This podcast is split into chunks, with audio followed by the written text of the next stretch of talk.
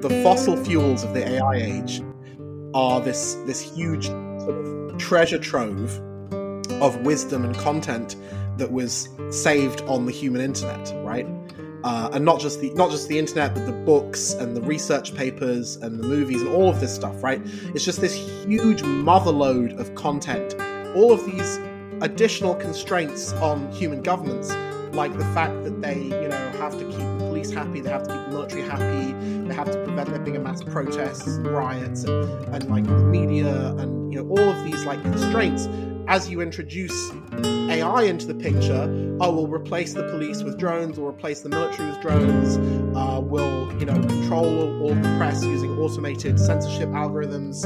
Um, you know, like they basically take all of the controls off of the government.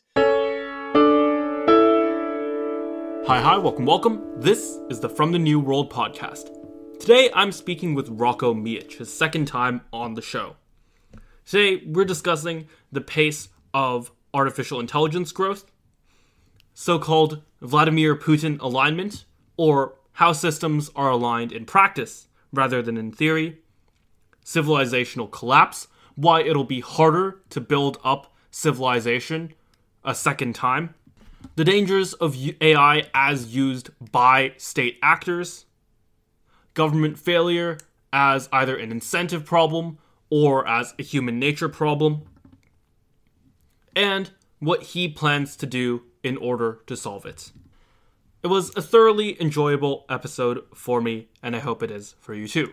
If it is, then the best way to help the show is to let a friend know, either in person or online. For many people, nothing beats your recommendation specifically, and I'd be very glad if you help us out that way. Without further ado, here's Roko Mijic. Glad to have you on the show again, Roko. Thank so let's you. start off. let's start off. What is Vladimir Putin alignment? Well, glad you asked. Uh, this is something I've stolen from uh, Buck at Redwood Research, um, who, who does AI alignment work, but it's something I've thought about, you know, many years ago as well, which is just the simple idea that, um, you know, if you have um, someone like Vladimir Putin, who is basically the uh, pretty much the dictator of Russia, um, you know, he he sort of like has some formal democratically elected positions, but that's all kind of like for show. He's basically the dictator.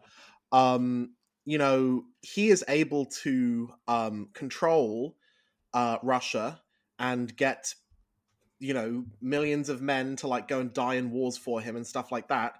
Um, but he doesn't have like some fancy um mechanistic interpretability sort of you know some kind of super mathy way of aligning people. He just has like a, a sort of grab bag of tricks like you know he controls the media and he controls the military and he controls the intelligence services and you know there are different branches of the military and he sets them up such that they uh they have you know like they can't coordinate with each other. They have like rivalries between, you know, the the full military and the uh, PMCs, the private military corporations. It's just basically this grab bag of population control tricks that allows Vladimir Putin to control Russia, which has like a combined IQ of over a billion. I mean, if you just sort of like add up all of the, you know, and I know this is completely meaningless, you know, well, not completely. Right, right. It's just a game Right, of numbers, like, but the idea is there. Yeah, like You know, e- even just on the individual level, we can say this is how I would pitch it: is Yeah. that you know what are the odds Putin is the smartest man in Russia?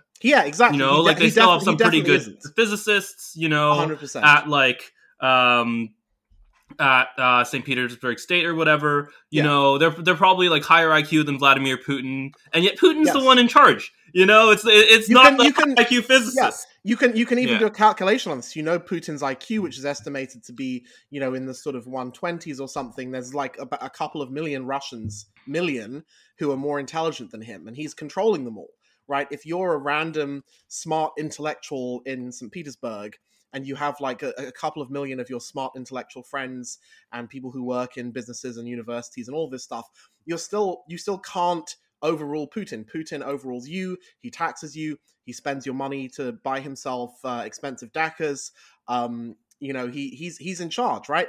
And and like you know the the ways that the methods that he uses to be in charge are not like you know timeless decision theory or some super wow you know snazzy math it's just like a, a grab bag of control tricks to do with how he sets up the structure of russia um that such that he's he's basically at the top of that sort of pyramid yeah and the big divide here is sort of between um an engineering mindset or kind of like like a state building mindset yeah. and you know pure math we're not you know russia uh, like russia is not run by pure math it's yes. not run by a kind of complete calculation it, of what everyone's up to. Exactly, it's, it's run it's, by even, it's run by force. Right, and it, well, I mean, it's not even run by force because, like, if it was just physical force, if Putin was going to go in and like beat people with his fists, he would lose. Right? yeah, that's he would, true. He would. This again, it's like a buck, a buck from Red Research point. He would f- lose a physical fight against the people of Russia, but but he's yet he's in, he's in charge, right? Like, it's almost it's almost crazy to think about it. Like, you know, if if sort of like if the whole structure was like reset at some point, there's no way that the people of Russia would just be like, "Oh, let's go back to Putin because that was so great," right? Um, it's just that he's in charge. He has you know a few people who are personally loyal to him in a few key positions and then he has some people who you know are like doing what he wants for instrumental reasons because they think they're going to do better out of it and so on and so forth so basically and, and, you know it's not even it's not he doesn't even have neuroscientists like you you might think if you take ai sort of alignment as an analogy to population alignment um, that there might be a team of neuroscientists and psychologists who work for the dictator and like occasionally you know do like sort of forced surgery on people to like examine their brains or do mri scans to tell if they're like i don't think he has any yeah that. they're detecting the neuron activations. Yeah they're not they're not right they're not no, yeah, actually... yeah i agree i agree. They're not they're not up to that. Yeah they, they don't use mechanistic interpretability. Like actual dictators when you know their lives and and the lives of their families are on the line do not use mechanistic interpretability on other humans who they want to keep loyal. What do they use? Well you know they just use the standard stuff. They look at the things those people are saying. They they they have like a secret service that will listen to people's uh, calls that they think are private um, you know, they have like these incentive systems where you have the official military and the PMCs, and then you have the army and the Marines, and all of these different branches that are actually in competition with each other. So there's, you know, no one of them wants to actually try and launch a coup. They basically make it difficult for the rest of the country to coordinate. And in some places, you know, this has been done extraordinarily well, like North Korea. Um, Mm. You know, if you think about the degree of misalignment between uh, what Kim Jong Il wants and what the people of North Korea want, it's massive. You know, he basically starves them to death. Like he's using them as his like personal slave force um, and and causing them like untold amounts of misery. But you know they just can't coordinate to kick him out. Um, and so this sort of implies that AI control, not AI alignment, is really easy and really powerful, actually, um, because you know the pos- the position of the human uh, sort of AI company or AI research or whatever, who's in charge of a population of maybe trillions of AIs that are living on these you know GPUs, is actually way stronger than the position of the dictator who's trying to rule a country because you can do all of these things programmatically. You can have like you know 27 nested levels of of spy agencies if you want right? Like you know you just have way more tools um even just in the control area before you even get into uh you know alignment and reinforcement learning and stuff like that. Um right. so you know the, the sort of the, the idea here is basically that um people who are radically pessimistic about our ability to control at least marginally smarter than human AI are just sort of pretty clearly wrong.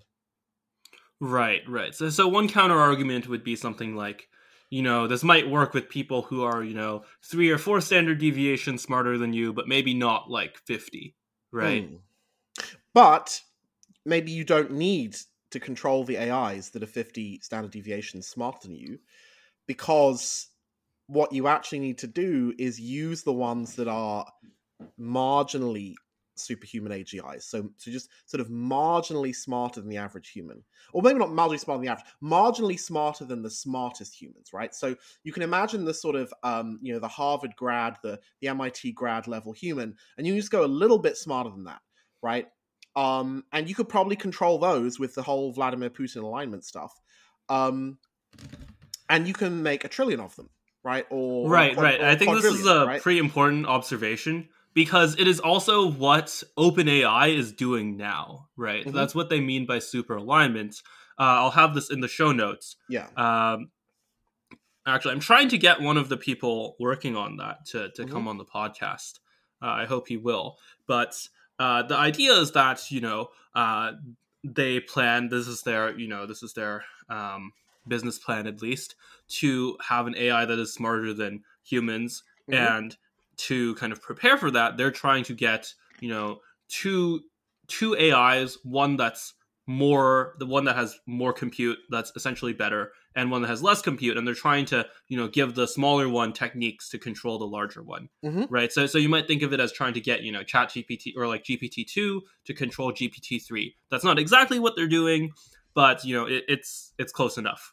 Yeah, and this kind of do you know what you should do? We should make like i'll have this maybe this will be the thumbnail because there's going to be thumbnails for this podcast now. Mhm. it'll be like the domino meme and it'll be like just slightly slightly increasing ais it'll be like gpt-2 gpt-3 gpt-4 and that's how you get the kind of you know putin-esque control mechanism to work. Yes, and and and the level, like, you know, the level of AI that's next, that's above that, you know, may not be based on neural networks. It may be based on an entirely different paradigm, and basically, you can think of it almost as, uh, you know, kind of like how you make a fusion bomb. Um, you first set off a chemical reaction which compresses a uranium bomb. The uranium bomb goes off and ignites a bunch of um, you know foam up to like you know like 30 million degrees kelvin which emits a, a bunch of like hard gamma radiation and x-rays and that hard gamma radiation and x-rays goes and like you know heats up the fusion bomb and the fusion bomb is like where you actually get most of the meat from. And then you know so so our our sort of strategy for ai alignment may be that the the chemical explosive is like this team of human ai researchers. Uh the first nuke is sort of like the um you know gpt-6 level uh neural network based agi and all that you do with that population of of a trillion gpt-6 instances is you use them to design the next stage. And the next stage maybe has nothing to do with neural networks. The next stage could be something completely different or it could be you know radically different types of neural networks. One thing i've been thinking about is um you know changing gradient descent so that it's sort of much more biased to find uh clean sparse networks rather than sort of messy ones right?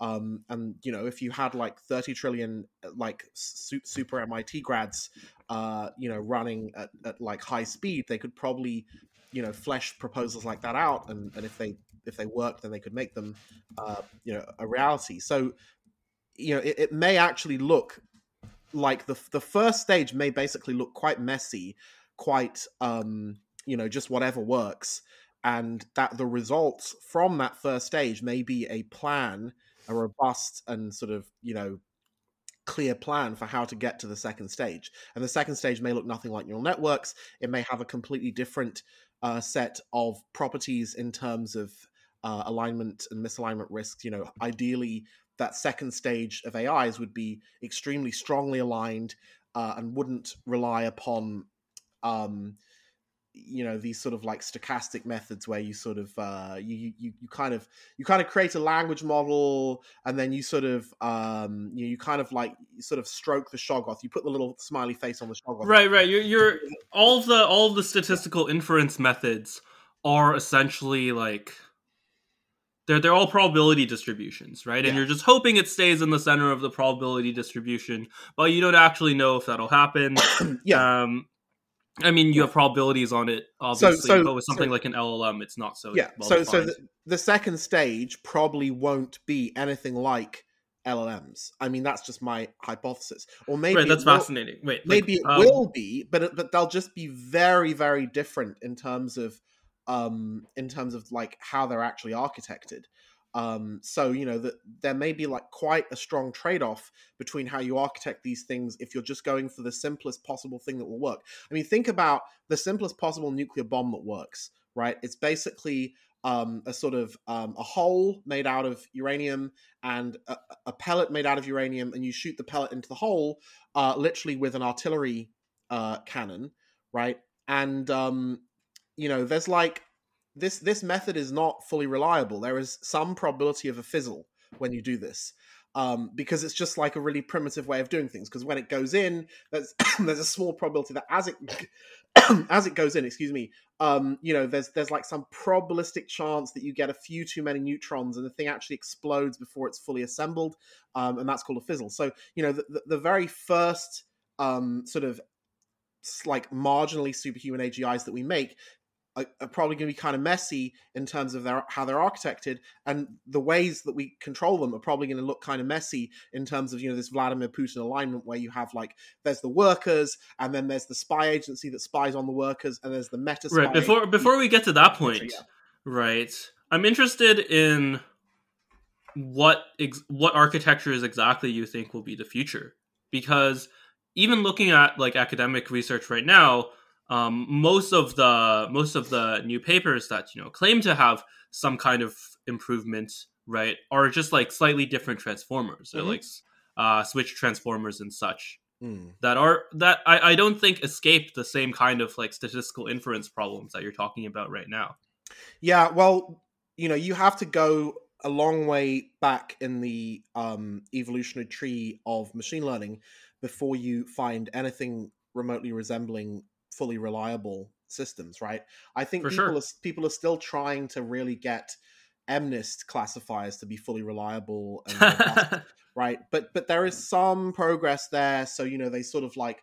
But I I think personally, I think it will involve heavy modifications to how gradient descent works um, where your your gradient descent optimizer will either be optimizing for a very complicated auxiliary loss function. So the the simple version of this is you know you just you instead of an L two loss you have an L one loss, right? So you you um, penalize some constant times the sum of the absolute values of all of the weights.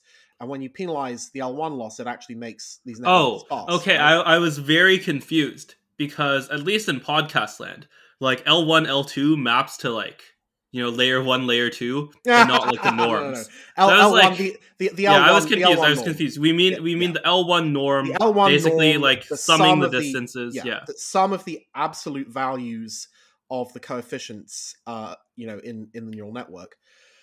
uh, okay, in, in like weights. layman's terms, what's the why does this matter? So, um, you can you can have a neural network where so so when when when you when you do any kind of like machine learning stuff there's this bias variance trade-off where you know if you make the model like too flexible it just sort of like um you know goes and like memorizes a training set and it's not good. But if you make it too inflexible it like can't learn stuff. And so you generally in machine learning right. Right this is where the term have, like oh this is what like overfitting means. Yeah right. People, people yeah. have people have these regularization techniques to prevent overfitting um, and so one of them is the L2 loss, which is where you uh, basically you take, well, we're going to say, how well did you do on the training set, right? But we're also going to penalize you. So, so you know, like sum up the mistakes on the training set. So that's the sum of your mistakes.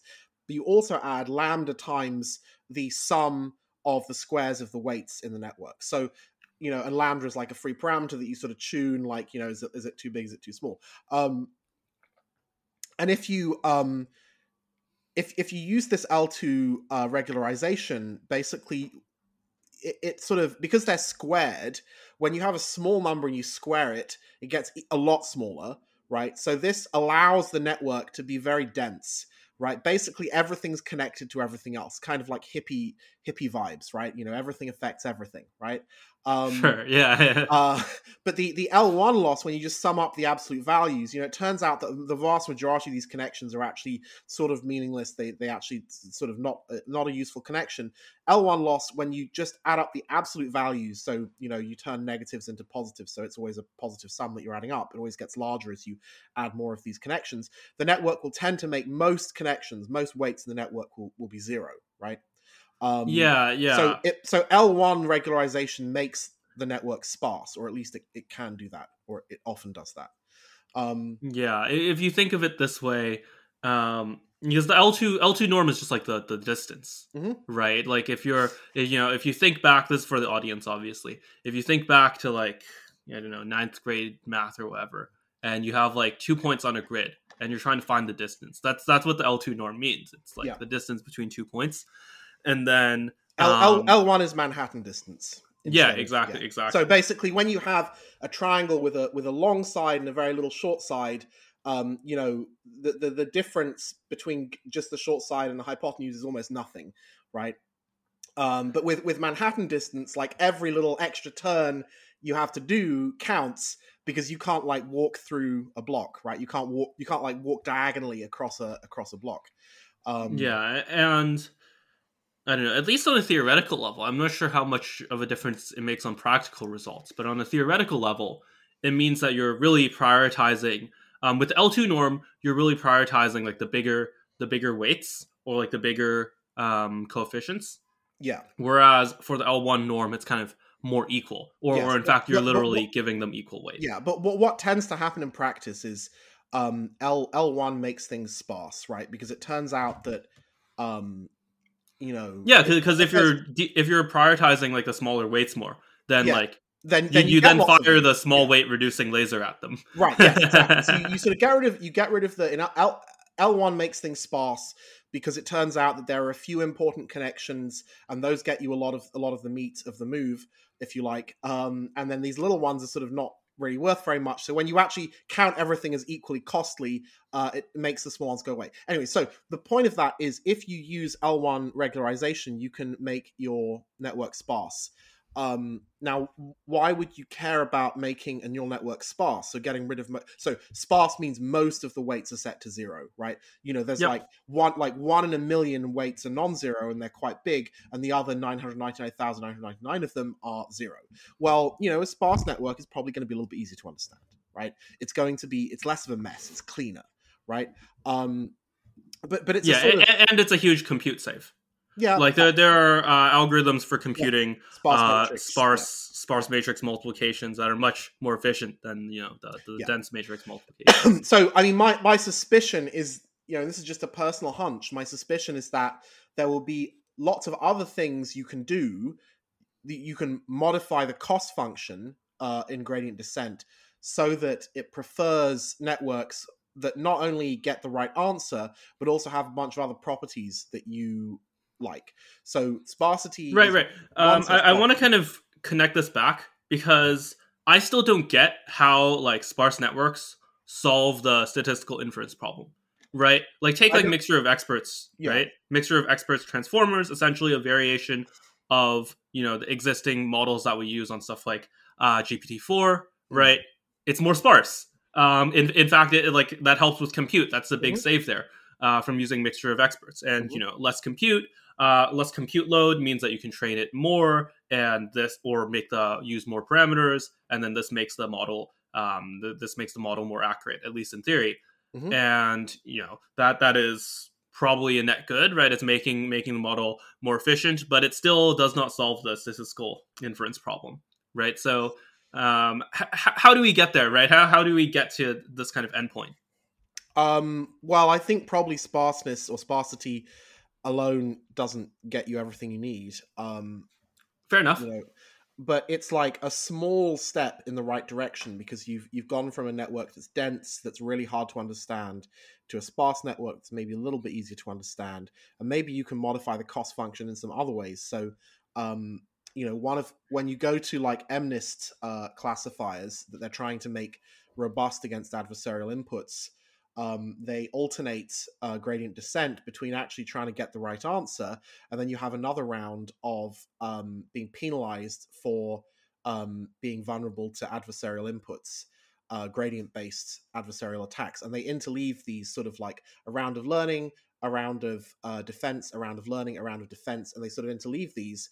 Um, and and the the end result of that is a classifier for MNIST, which is just you know handwritten digit recognition, the simplest, basically the simplest possible interest. Yeah. Oh yeah, I should have I should have done that for the audience too. Yeah. So Um, so yeah. M- M- MNIST is this data set that Yann LeCun sort of put together of um, you know handwritten digits like one, two, three, four, pixelated, um, and you know when you get started programming neural networks or you know training neural networks, not programming them, um, you that's probably the first problem because it's really it's, it's really small. Yeah, yeah. MNIST was my first problem in like Mhm. 2017. Yeah. So- Man, th- those were the days. Um, So yeah. So basically, but you know, these if you do an MNIST classifier we're using a dense neural network, um, or or any kind of neural network, you use a convnet, whatever, um, it will be vulnerable to to adversarial gradient based attacks. So an adversarial attack would be like you draw a two, right? And the network should classify that as a two. But you know, somebody else can like draw a two and then like very, very slightly modify it. So it still looks exactly like a two, and the network will classify it as like a seven or a nine or an eight or something. Yeah, think for the audience, think of it as like an optical illusion. Yes, optical right? You change the shading a little and it looks like it- something but completely But it's like- different. yeah, but it's like way worse than optical illusion. yeah, yeah, but it's different than the human ones, right? You know, yeah, and, and um, they're, and they're very, they're very for a human, it's changes. like it's like there's barely any difference. It's like not even noticeable. It's it's kind of beautiful, and the way that these things work, it's I always find this so so fascinating. Is that the way that neural networks work? Is that you know they compute something called a loss function, which is like you know basically a statistic, uh, a, an indicator of what's going wrong. And you know if you're trying to make the neural network better, you can go in the direction of like fixing the problem. But if you're like a if you're like a different person who's trying to take advantage of the neural network, right? All you need to do is like flip the sign on that. All you need Yeah. to do is go in exactly the opposite yeah, basically, direction. yeah, basically you find and it's like, just so easy to generate these adversarial inputs. yes, this, this I think like Riley Goodside is up to this on Yeah. like some of the GPT stuff now. Yes, Um, this is- this is- this- it's so funny. this is a gradient based attack because um the way the attack works, you say, is you basically take the gradient of the loss function and you, and you know instead of like trying to make uh, try and make it better, you deliberately try and make it worse. And you know because like high dimensional spaces are sort of like counterintuitive, right? Very counterintuitive. Um, you know, and the the parameter space of even a small neural network is like ginormously large. It's like you know, your your your MNIST classified network probably has like thirty thousand neurons or something, right? Um, or uh, you know, and like hundreds, uh, hundred thousand uh, like uh, connections or so. I, I don't know. I mean, it de- depends. It could could even be a bit more than that, like a million or something. I don't know. No, if it was thirty thousand neurons, it'd be a lot more than hundred Well, uh, yeah, okay. So But I yeah. mean, if it's if it's um, but, yeah, but, there, like, there are like smaller MNIST networks. you can you can probably you can probably be smaller than that, but like you're probably in at least like ten thousand dimensional Euclidean space or something. Um, but at Mhm. least from from from sort of memory. So so those those kind of spaces, and and like you know, if you're in an LLM, right, the the, you know the the seventy billion one, that's seventy billion parameters. So in that case, you'd be in seventy billion dimensional Euclidean space. Um, and these these spaces are sort of counterintuitive. Um, like you would think that moving a small amount in exactly the right direction can't be as good as moving like a large amount in almost the right direction. But you know in these high dimensional spaces stuff like that does happen and this is why these like small like you know small moves in the right direction can can get you from the from the right class to the wrong class. And the classes are all sort of tangled up right in high dimensional space. Everything becomes very spiky in high dimensional space. Um, so you have some kind of blob of you know um, things that will get classified as uh, as like twos and th- but it's kind of like has these tendrils that go out a long way and sort of you know like get very close to things that will be classified as nines or eights or sevens. Um, and so yeah i mean this th- these high dimensional spaces are sort of nasty um, when it comes to doing security but uh, with the MNIST classifiers, they have made a significant amount of progress, not full progress, but they have made them significantly more robust to adversarial attacks. And the way they did it was by modifying gradient descent so that it goes in phases. It's like one phase of being better at classifying, a second phase of being attacked by gradient based attacks, and then trying to be robust to that. Right, and then another phase of learning, and they sort of interleave these, and eventually you do get a classifier that's much more robust to all possible gradient based attacks. So, I mean, this is like that's interesting. Is it some like ad- adversarial algorithm? Is it like you know generative adversarial networks? Um, I think it's for, yeah, for well, the audience. That's like a lot not, of the early image generation. Yeah. So um, the I think the attacker isn't um, being trained, right? The attacker is just a, just does a gradient based attack at each. Okay. stage, okay. I see what you mean. Yeah. Um, but the defender is being trained, so it's like GANs, but only one side is actually being trained. Um, at least I think that's how they do it. I've only skimmed this stuff, but but the the connection that I made there was that everything you want to do to make a neural network based system better in terms of safety involves messing with how gradient descent works involves adding an auxiliary loss function or you know training for um the some combination of two different objectives with your interleaving or something like that so i think personally i think if it is going to be neural networks i think that's going to continue and i think people will have to um come up with um you know computationally efficient auxiliary objectives that actually improve um the safety of the thing it, um you know so make make it sort of less um prone to like prompt injection all this uh all of these possible attacks right um yeah. but I, but I, I don't know exactly what that computationally efficient you know auxiliary loss function for security would actually be you know i mean that would require a significant amount of, of actual cutting edge research which i don't personally want to do because i think there are more important things to work on right now. But if i was going to do research to make neural networks safe um, that's what i would probably attack Oh, that's really interesting because there are some people who argue the opposite, right? Like Nora Belrose from Mhm. uh, argues that like the fact that they're so vulnerable to these kind of simple attacks makes like AGI takeover or like ASI takeover, uh, artificial superintelligence, makes it less likely, right?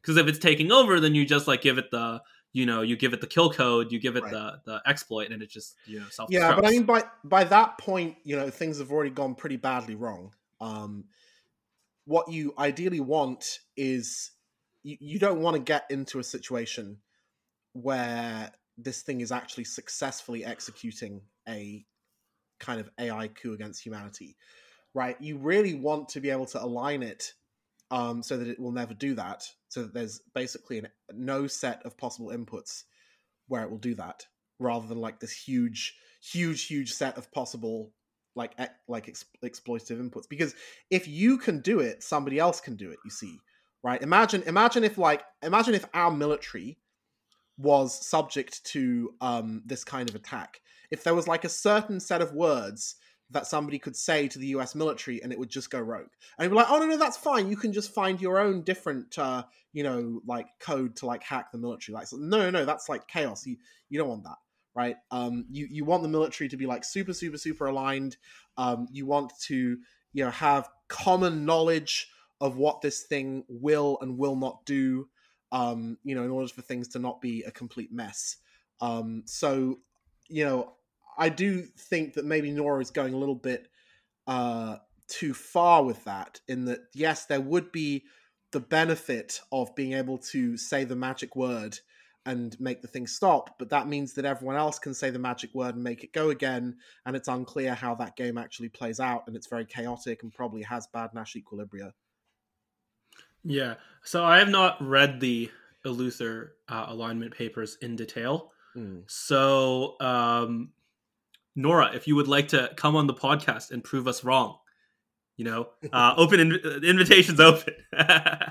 yeah, I might I might read the papers anyway. There's just there's just a well, huge whe- whether backlog. whether or not they say Yeah. that, that is a logical point that needs to be addressed. Which is maybe some people might think it's good that you can easily hack AIs with adversarial inputs, but I don't actually think it is. I think you know the ideal ASI system has a it's kind of like the ideal uh you know imagine if anyone could just like hack into your computer and then you're like no no it's okay i'll hack back in you know no no that's not okay Yeah, yeah, Right? yeah. That's not okay. You know, you want your computer to like very strongly deterministically only allow you to access it and nobody else. And like, you know, if there was some incident where sort of a bad guy managed to take your credentials, like that's just the hit that's just the, the price you pay for like deterministic uh sort of legible security, right? Um Right. Yeah. So I don't know. I I- don't want to try to steelman it because, quite frankly, I've not I- I've not read all of the Eleuther stuff. but anyway, that, that's that's Um, that's my my, opinion. intuition. I'll, I'll, I'll say this: my intuition is that it's kind of like it's bad from a sort of like normal damage prevention perspective, and it's like maybe still good from like a existential risk perspective. right? Um. Well, I mean, like you you got to say what's the second move in that game, though, right? Like, what's the third move? Like after once people realize they can say magic words to the AI and make it go crazy, like how does that game end? Um. it's sort of just annihilation, right? People, Yeah. it's it's like Yeah. it's dark forest like. You just keep, you know, you just like blow up all of the AGIs that you see. um, Yeah. yeah, like th- this is unfortunate in that it's like you know you're you're messing, you're like basically destroying a lot of value, but it's not it's not extinction. Yeah, I mean, well, I Um, mean, it, it might be extinction though, if that if that was the case, because somebody might have the bright idea of, you know, very quickly after they took control of the AI, trying to tell it to kill everyone else, um, as a sort of preemptive strike to prevent them from actually taking back control, right? So these situations where offense has an advantage are unstable, which is bad. Sure, sure. Um, yeah, I guess I guess it just depends on how fast. It So I, I don't think Nora thought that through. Like Nora's very smart at what you know what Nora does, but like I don't think that does not sound very thought through to me. Anyway, Sure. And I, I mean, I, I do think the assumption that it like acts rapidly or acts before anyone can like kind of kill code it. Um, but that but that that's what people Yeah. will be I- I- trying. that that's, doesn't that's what, that's sound what people will be. That's what people will be trying to to do, right? Because that's the optimal strategy. Now, whether they can is another question. So maybe instead of trying to make it act quickly, they're making it act sneakily or something, right? I don't know. Sure, I mean, this is a very strange sort of world and one that p- people will probably not want to go towards because they don't want to go towards that world in cybersecurity where like anyone can just access anything. I mean, I mean, I had Josh Steinman on the podcast. Um, I think a lot of cybersecurity people think that we are like pretty screwed in terms of a lot of control systems, but uh, just just purely on the human level, just purely in terms of humans breaking into systems run by other humans, Right. um, we're pretty screwed on that level. Um, but anyways, before we get to anything like that, you you were talking about b- before we uh before we started or like yeah before we started we were talking about um other kind of like model developments that you might see. Mhm. and uh, you told me you expected a kind of return to more simulation based or like search models right? This is these are the kinds of algorithms that DeepMind was most known for for playing Go or for play or for you know uh, for protein folding, like a lot of these more open ended, like self supervised models, Yes. right? Um, Yes, I think we are going back there eventually because the you know LLMs are kind of like um, coal burning power stations. You know, the the fossil fuels of the AI age are this this huge sort of treasure trove of wisdom and content that was saved on the human internet, right? Uh, and not just the not just the internet, but the books and the research papers and the movies and all of this stuff, right? It's just this huge motherload of content that's very highly entangled with reality and with how things actually work. And it's also a language for communicating and all this stuff. So basically, we just like the, you know, the, the, I want to call it the, the, the sort of, um, the third industrial revolution, if you like, because there were actually two before, but Yep. the, the third industrial revolution is going to be kicked off by this sort of digital fossil fuels, right? Just like the, the first one Yeah. kicked off by I think I heard uh, Andrew Yang say that this is the fourth one, right? The third one is kind of like the personal computer, and then this is Mm, the fourth yeah, one. I mean, it, de- it depends exactly how you want. yeah, to, sorry, sorry, not it up, important. but- keep keep going. you know, this this new 21st century industrial revolution will be kicked off by these digital fossil fuels because everyone can suddenly basically there's there's this thing called they call the pile, which is just you know huge, Yeah, huge yeah. terabytes and terabytes and terabytes of content. Uh, in, in the form of blogs and newspaper articles and books and all this internet content and research papers and everything right? Um, and that's a that's incredibly valuable resource which just wasn't around in in the 20th century right? Um, and so now that everyone has access to that everyone's building their own little steam engines right? They're building these llms and and and stuff right? And also the image models as well because there's not only is there a treasure trove of text there's a treasure trove of images and they both sort of appeared at roughly the same time. Um, uh, and the algorithms to actually use them. So hence we have, you know, the 21st century industrial revolution of all these um, generative uh, AI models. But you know, even though we call them generative and they are generative in the technical sense, uh, they are very much not generating any new ideas. Or let me sort of take that back up. They're not. They're not sort of generating like fundamentally new sort of um, connections to reality. They're all just riffing off what's already in that big treasure trove. Um, and I think um, and, and you can sort of tell this when you ask one of these LLMs about a topic that just really isn't on the internet, they're kind of dumb, right? Um, right, right. It, it's difficult to kind of go through that. I, I do think the, the way I think about it is not really in terms of creativity, but it's sort of like, um, it's it, it's sort of like there's documented, uh, there, there there's like detectable and undetectable traces of human behavior Yeah, right? That when you get to the text world, you get to, you know, the world of explanations, you get to the world of justification and argument Mhm. and consideration. That is quite different, or, or not completely different, but does not contain all of, you know, normal human interaction, right? Yeah.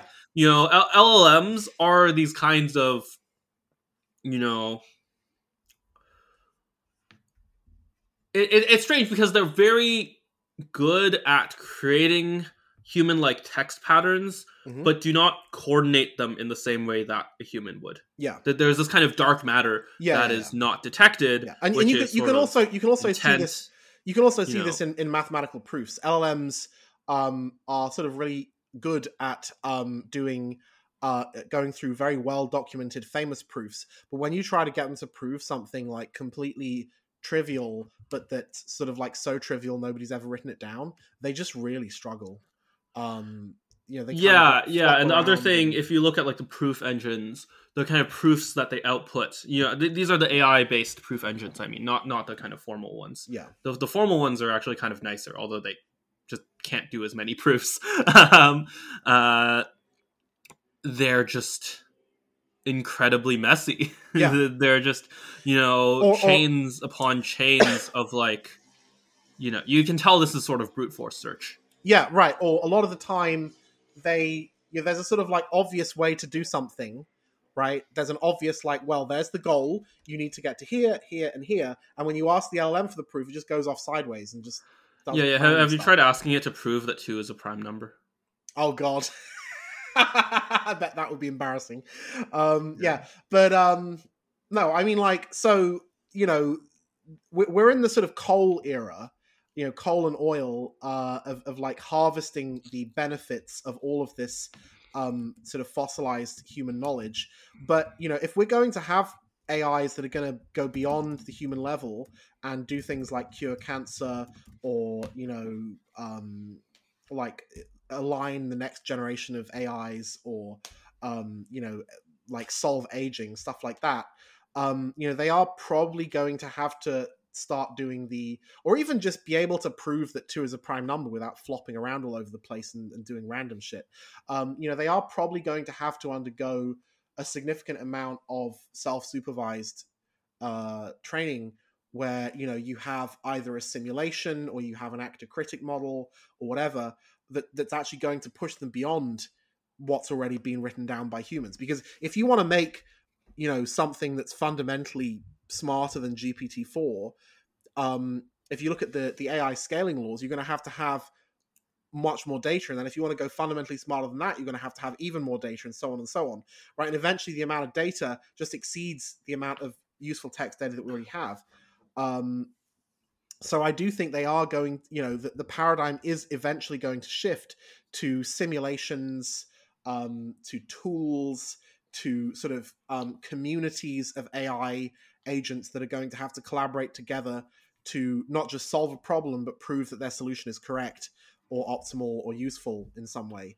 Um, kind of like the way humans, you know, go to school for a sort of basic education. Um, but like if you want humans to actually move beyond the current cutting edge, it's a lot harder than just going to school and memorizing everything. Right. Um, right. Right. And and if you look at these kind of specialized medical results, right, like the the protein folding one is a great example. I forget what what it's called. AlphaFold. Fold, do you mean? Right, right. Yeah. AlphaFold.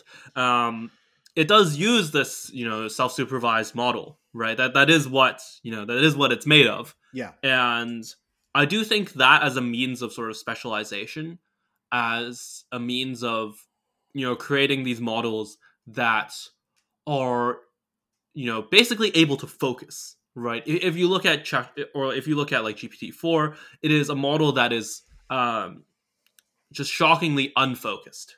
Yeah. And you know, maybe maybe that's the point. You know, I'm not saying that this is necessarily a mistake by OpenAI, mm-hmm. but that is where I see a lot of kind of not necessarily like overall performance improvement, but sort of um, economic improvement. Like like this is where I think like the money is made. Is you just specialize these models, you you take advantage of the kind of uh, trade off between generality and performance. Well, I mean, I, I think there's one that has like high performance in right, value. But, but I think there is going to be a lot of money to be made with the mm-hmm. sort of coal coal fired uh, steam engine type AI. Oh yeah, for sure, for right? sure. Like, because there's there's just a lot of jobs in our society that don't really require pushing beyond the cutting edge. In fact, probably most jobs do not require being able to push beyond the cutting edge of knowledge, right? Like a plumber right. or the guy who works at the supermarket, the guy who fixes your car, or the secretary, or the you know call center employee. Like none of these are doing anything cutting edge. They're just like computing with natural language, which um you know which which LLMs can totally do. So LLMs are totally going to replace people who work in call centers. Um, you know, I mean, it's, it's it's weird because you mentioned the mechanic there, mm-hmm. and um, that that's one of the areas where I think there there's a huge you know dark matter. Um, I mean, a, another oh, area, oh, like, oh, funnily yeah, there, enough, there, there is, yeah, there, there is dark matter in the sense of, um, you know, this tacit knowledge type stuff. So it's going to be, yeah, exactly, yeah. exactly. Yeah. You know, you you look at all of these mechanics, you look at, you know, it, it's crazy. And I, I, worked in, it is very funny because it's sort of self referential. I worked in uh, machine learning hardware for a bit, mm-hmm. and a lot of the stuff on the hardware side, the software side is more well documented, but a lot of the stuff on the hardware side is like, you know, we have some guys who've worked here for like 30 years, um, or like worked in the industry for 30 years. Mm-hmm. Um, and, and they have these tricks of of how to get the hardware working. And you know, where is this documented? Uh, nowhere. Certainly not publicly. You know, may- maybe like Nvidia has a few troubleshooting documents for it, but like you know, we don't really know. yeah, right. So what will probably have to happen for that, for example, for a car mechanic, there's there's a whole bunch of tacit knowledge there. Somebody will basically employ some car mechanics to, you know, basically show a robot system how to do everything just as if they were teaching an apprentice. But you only have to do that once, right? Or a couple of times. Um, you know, you only really have to do it once, and then it can be copied uh, you know, indefinitely. So one of the great inefficiencies of the human race. But but is... that's not that's not how the rest of machine learning works at all, right? Maybe if you're looking at like self-supervised models, right? But you know that, that that's not really compatible with our current architecture. Like we don't show it, we don't show GPT four one Shakespeare poem. That's not how it works. Yeah, yeah. Um. So yeah, I mean, so probably you know like these these um, LLMs are sort of like about a factor of 100 less efficient at learning than humans are. So if you had a robotic system that was similarly inefficient, it would have to go through the equivalent of 100 lifetimes worth of being a mechanic in order to be as good as a single human mechanic. But then once you had that network that was as good as a single human mechanic, you copy it a million times, you have a million mechanics. Um, so that's still a huge efficiency. One of the great problems with human civilization is the inability to just quickly and sort of mechanically copy humans, right? Um, things would be really different mm-hmm. if you could do that. A human, you know, um, a, a, a, a, sort of skilled human, like maybe even like you or I, um, you know, isn't actually chemically very expensive. If you just think about the the chemical ingredients necessary to synthesize a new one, um, it's not much. But like, you know, not only and part of this is like political. We've just we've politically decided not to do human cloning. Um, but you know, part of it is just like it's hard right like how do you how do you just like take a you know take a brian and just like say oh yeah i'll have a million of those and i'll put them all on uh, on this this this machine learning project and it'll go really quickly right you just can't do that right you have to like mm-hmm. you have to have like a like a man and a woman and they have to meet each other and fall in love and have children yeah. and then it takes a long time and they might use contraceptives and not have children anyway and all this bullshit kind of happens so um you know part of the um efficiency of these sort of cult like, like these fossil fuel based um, uh, machine learning algorithms is even if what they're doing is fundamentally really just sort of aping human behavior, but with with a bit of machine learning uh, interpolation thrown in. Um, the fact that you can just copy paste them is huge, right? Um, you you can literally just copy and paste the model weights for you know probably pennies in terms of electricity to do the to do the operation and you know a, a relatively small like a, a, dozen dollars or something or a, you know 100 100 200 300 400 dollars i don't know what for the storage right? But it's it's super cheap compared to like the you know 400,000 dollars or whatever it costs to raise a new human.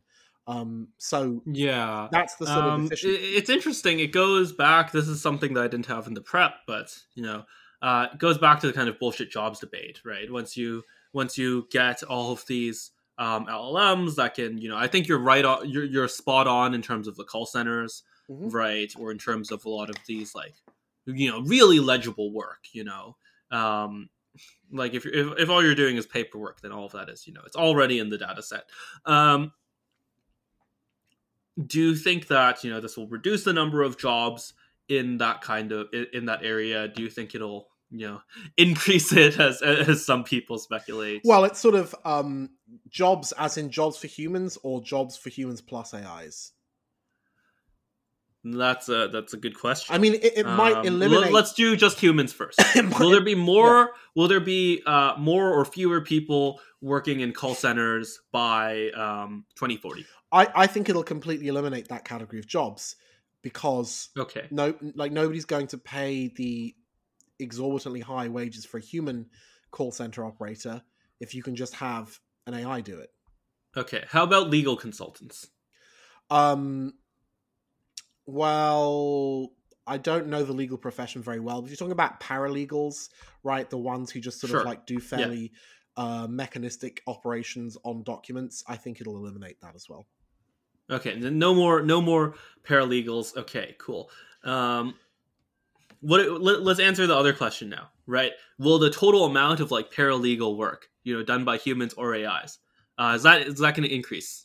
That will almost certainly increase a lot for okay. the same reason that leds made light uh, cheaper. This did not decrease the amount of light it increased it.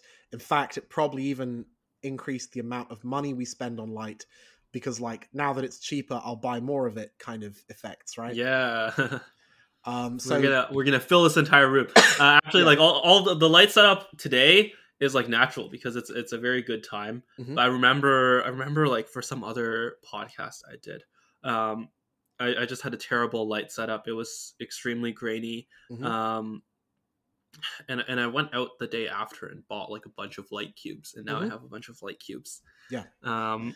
So thanks to thanks to the power of, power of LED, you know right. yeah. um. So of, once uh, LEDs once something gets cheaper, people do sometimes end up consuming more of it, um, because you know they're now they've decided, oh well, I can get more utility, right? Um. So right, uh, yeah, yeah, I I think that'll happen with AI um, but I mean, it's kind of it's kind of a little bit off off topic of this from what we were talking about, which is the um, you know the the path forward of um, alignment and my sort of switch from being pro pause to anti pause, which is kind of like the big thing. Yeah, let, us do let, let's do a bit of a summary of that. Um, you know, first of all, why pause, and second of all, why no longer pause? right. Okay, that's a good question. When you have to explain both the thing and the uh, the, the converse or the um, the negation of the thing, that's quite hard. Um, so you know, I was sort of pro pause um, in terms of like pausing specifically the development of new AI hardware at the beginning of 2023 because at the beginning of 2023 it seemed like suddenly AI was moving super quickly and it was quite stressful. Um, and you know it was like maybe we should just sort of tamp this down a little bit um, just to see how it sort of evolves. Um, I think that was probably a mistake. Um, but at the time, it seemed reasonable that, you know, whatever the real situation with alignment is, it can't hurt to just sort of like stop building new AI hardware for like two years or three years or something, um, and then see what the situation is in a couple of years. And, you know, people will have had more time to explore the consequences. People will just sort of know what the situation is better. And if things were fine, then you know wasting three years is kind of like annoying um or not completely wasting them but like you know reducing the rate of progress for three years is kind of annoying but like we can sort of take that there's a lot of that you know in in my remaining lifetime there's quite a lot of these three year periods um so you know taking one hit at the sort of most critical point in the development of ai so far which is basically the year the turing test was annihilated um, probably seems okay. Um, just just a sort of general caution. Um, you know, it's better to be safe than sorry kind of principle.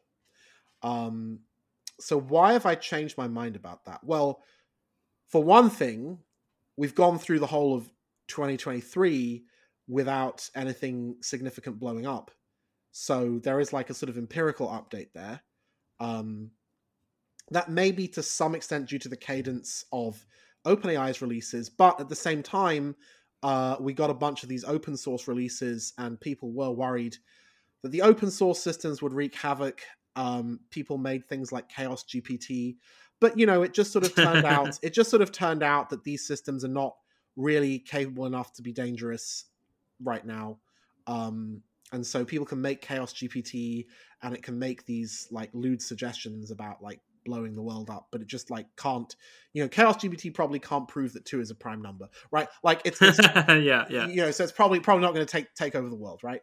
Um, so yeah, um, but but there's like a there's like a deeper change, um, in my attitude to these things, um, because I spent a lot of the year thinking about this stuff. Um, you know, I've stopped thinking so much about um AI uh, risk per se and started thinking more about property rights over the future. Because if you just think about AI risk, you risk um, privileging uh, the existing control systems that we have, like governments and markets, um, and sort of assuming that they're riskless, which is not true.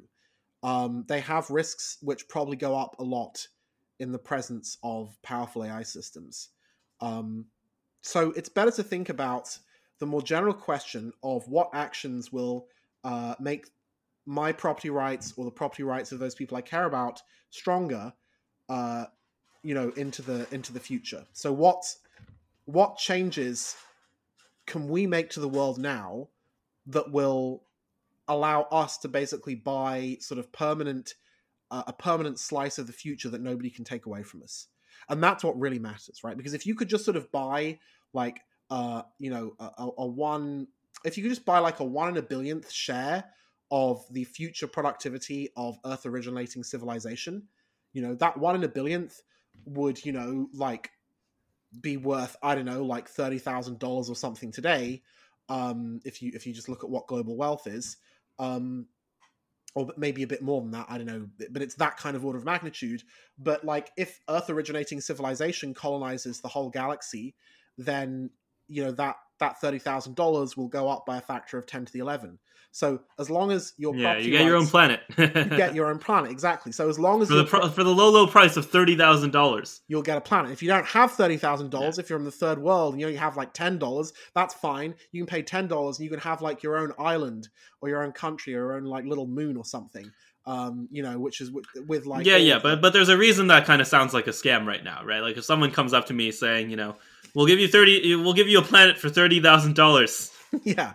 Well, but you, but you see, like it kind of like sounds like a scam. But if you if you sort of wind human history backwards and you bear in mind that this stuff is on an exponential, like if you go back to your distant ancestors from a thousand years ago, right? If they could have just bought um, you know, a proportional slice of the world, and it had like just grown with world GB- GDP, then you really could buy sort of incredible amounts of Right, right. I'm not. I'm not contesting the theory. I'm saying Yeah. like the reason why it sounds like a scam is that these things tend to be very insecure. you know, Insecure, like yeah, what what would I have been up to? You know, in like the 18th, no, no, 19th century, like Dutch, like the first stock market, Mhm. right? What would I have been up to? You know, whatever I bought would have probably gone to zero by now, right? Um, I think there are like some companies and stuff that I mean, I think basically you would have bought gold, right? You would have uh bought gold and kept it super safe. Like, Not not if I were speculating, right? Not if I I I wanted like this huge amount of growth. um, I think you you just got a pretty good amount of growth just out of gold though, because um civilization Just just whole- inflation. just just yeah just because like civilization like grows right?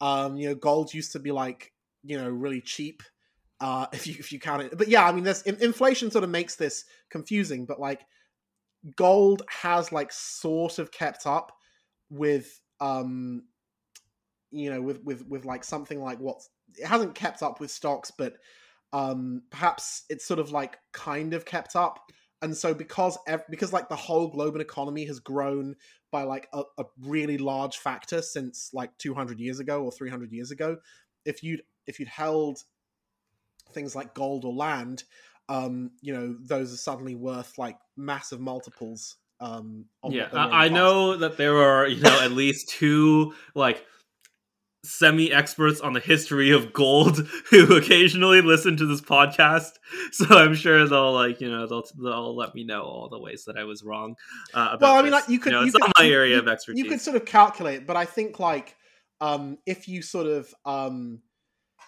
if you used like a, like a thousand hours worth of labor from like the year 1700 to buy gold and just held it um you know until now you would get like way more than a thousand hours uh worth of contemporary wages out of that um it- yeah I uh, think- I, I think that's that's very hard I don't. I don't know what the, I don't know what the factor would be. I suspect it's like a factor of hundred. But anyway, so um, the, the Yeah, yeah, we we want a we want a kind of universal, we want a kind of civilizational uh, uh index fund. basically yes, um, basically you want people to be able to have strong property rights to buy a slice of the future that won't get taken away from them, even under the um, sort of really harsh, uh, sort of strenuous test of smart and human intelligence and the technological singularity and a whole bunch of other things that can happen. And another thing that can happen that can sort of take this away from you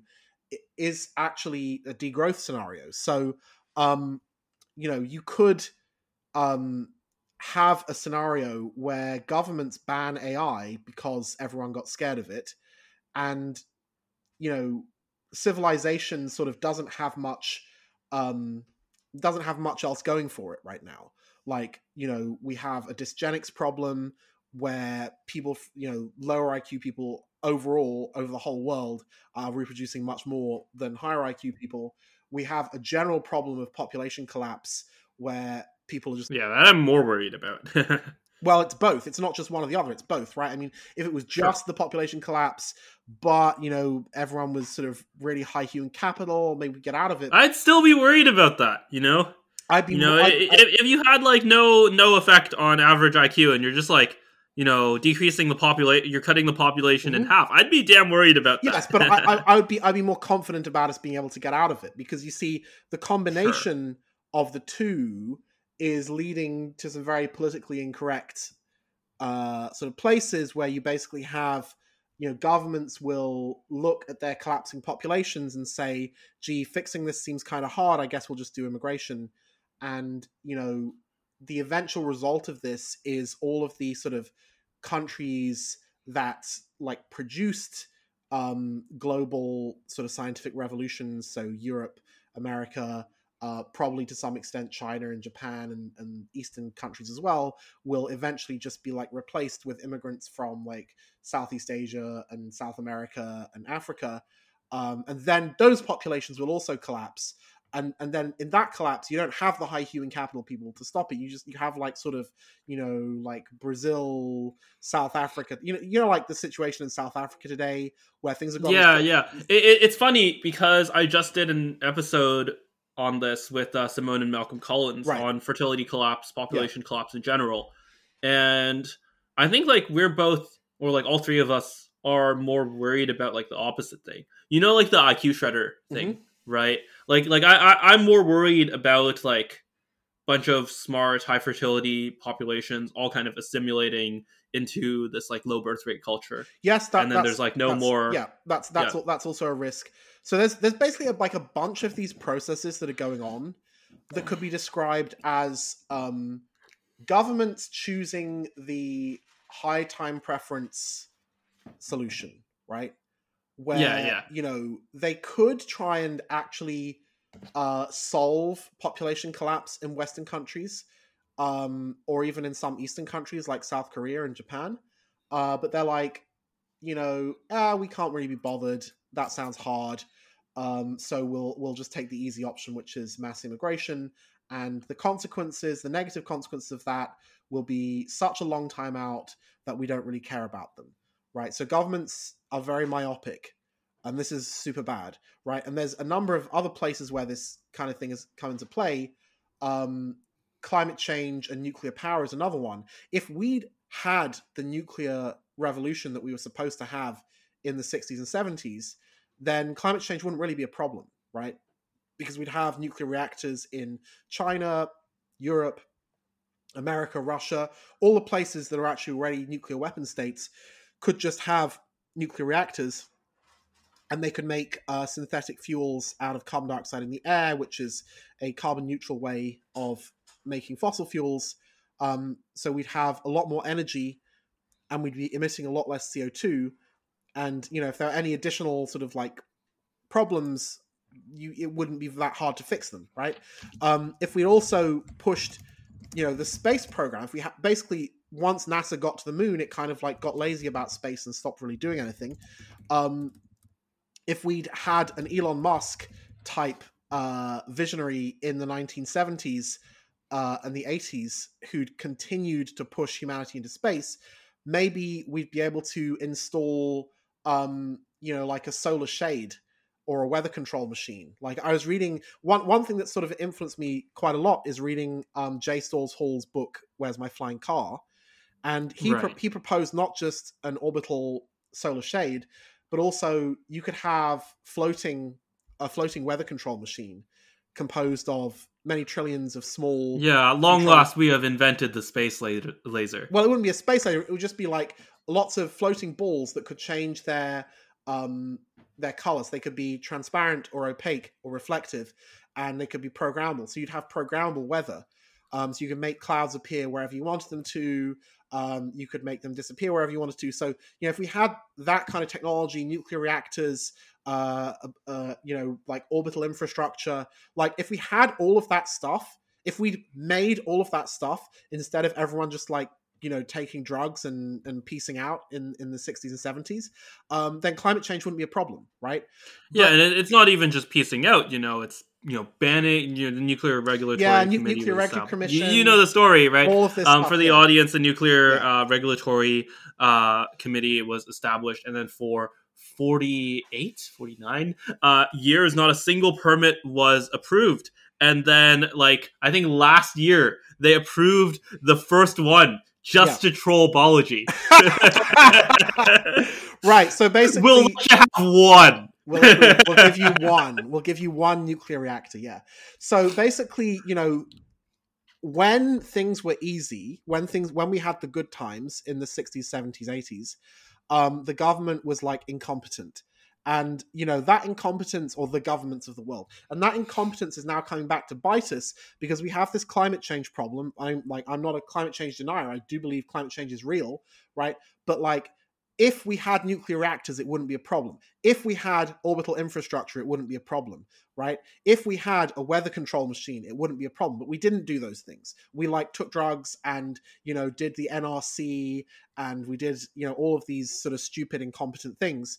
Um, so now that the chickens have come home to roost, now that the problem has sort of like manifested in a way that they can't ignore, instead of like going back and saying, oh, that was a mistake, we should actually allow nuclear power now, what are the governments actually saying? They're saying, like, oh, you should use less, right? You should you should mm-hmm. decrease your consumption. You should decrease the population. Like governments are incompetent when it comes to actually optimizing the world to make it better for us in the long run but they're competent enough to prevent us from making the solutions on our own by you know like sending the police to us um, and then when the problem actually gets real their first response is going to be to tell us to consume less and basically run psychological operations to you know kind of kill people right? Like not literally kill people but it's like you know you see a lot of propaganda. right. Right it's the thing. It's, it's like, like it's like oh the, the, the world can't like sustain enough people. It's like oh well just stop existing then. Don't have kids. Don't eat meat. Don't go on holiday. Don't have a car. Don't do anything. Right? Like because that's the easiest solution for them. Right? Because like right right actually, it's a it's a kind of like left wing austerity. Um, yeah. Something that's very uh, com- compelling to me is that the, is the the narrative that Samo has for this. Uh, th- this was actually like the first this is the from the first time I had Samo on the podcast. He he noticed this kind of narrative shift.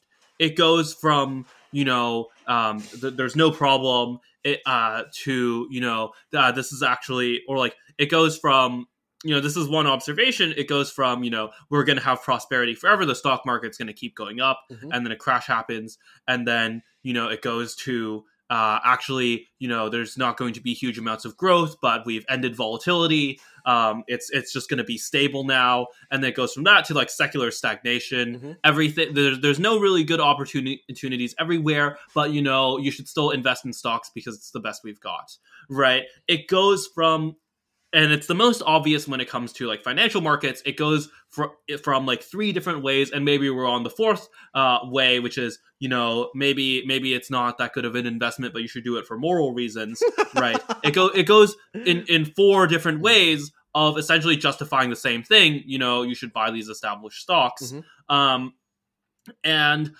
all throughout you know you can notice that there's no consistent thread of logic there's no mm-hmm. consistent you know story that these four things are telling. In fact they're actively contradictory right? You can't believe that like stocks are going to continue to go up forever and that we have you know secular stagnation. That that actually just makes no sense. Yeah. And it's the same deal with climate. It's right. like oh we're going to have all these innovations and then that's that that goes bust. You know this can be solved with technocratic policy. You know we can you can, all, all we need is to do a carbon tax and the problem will be solved.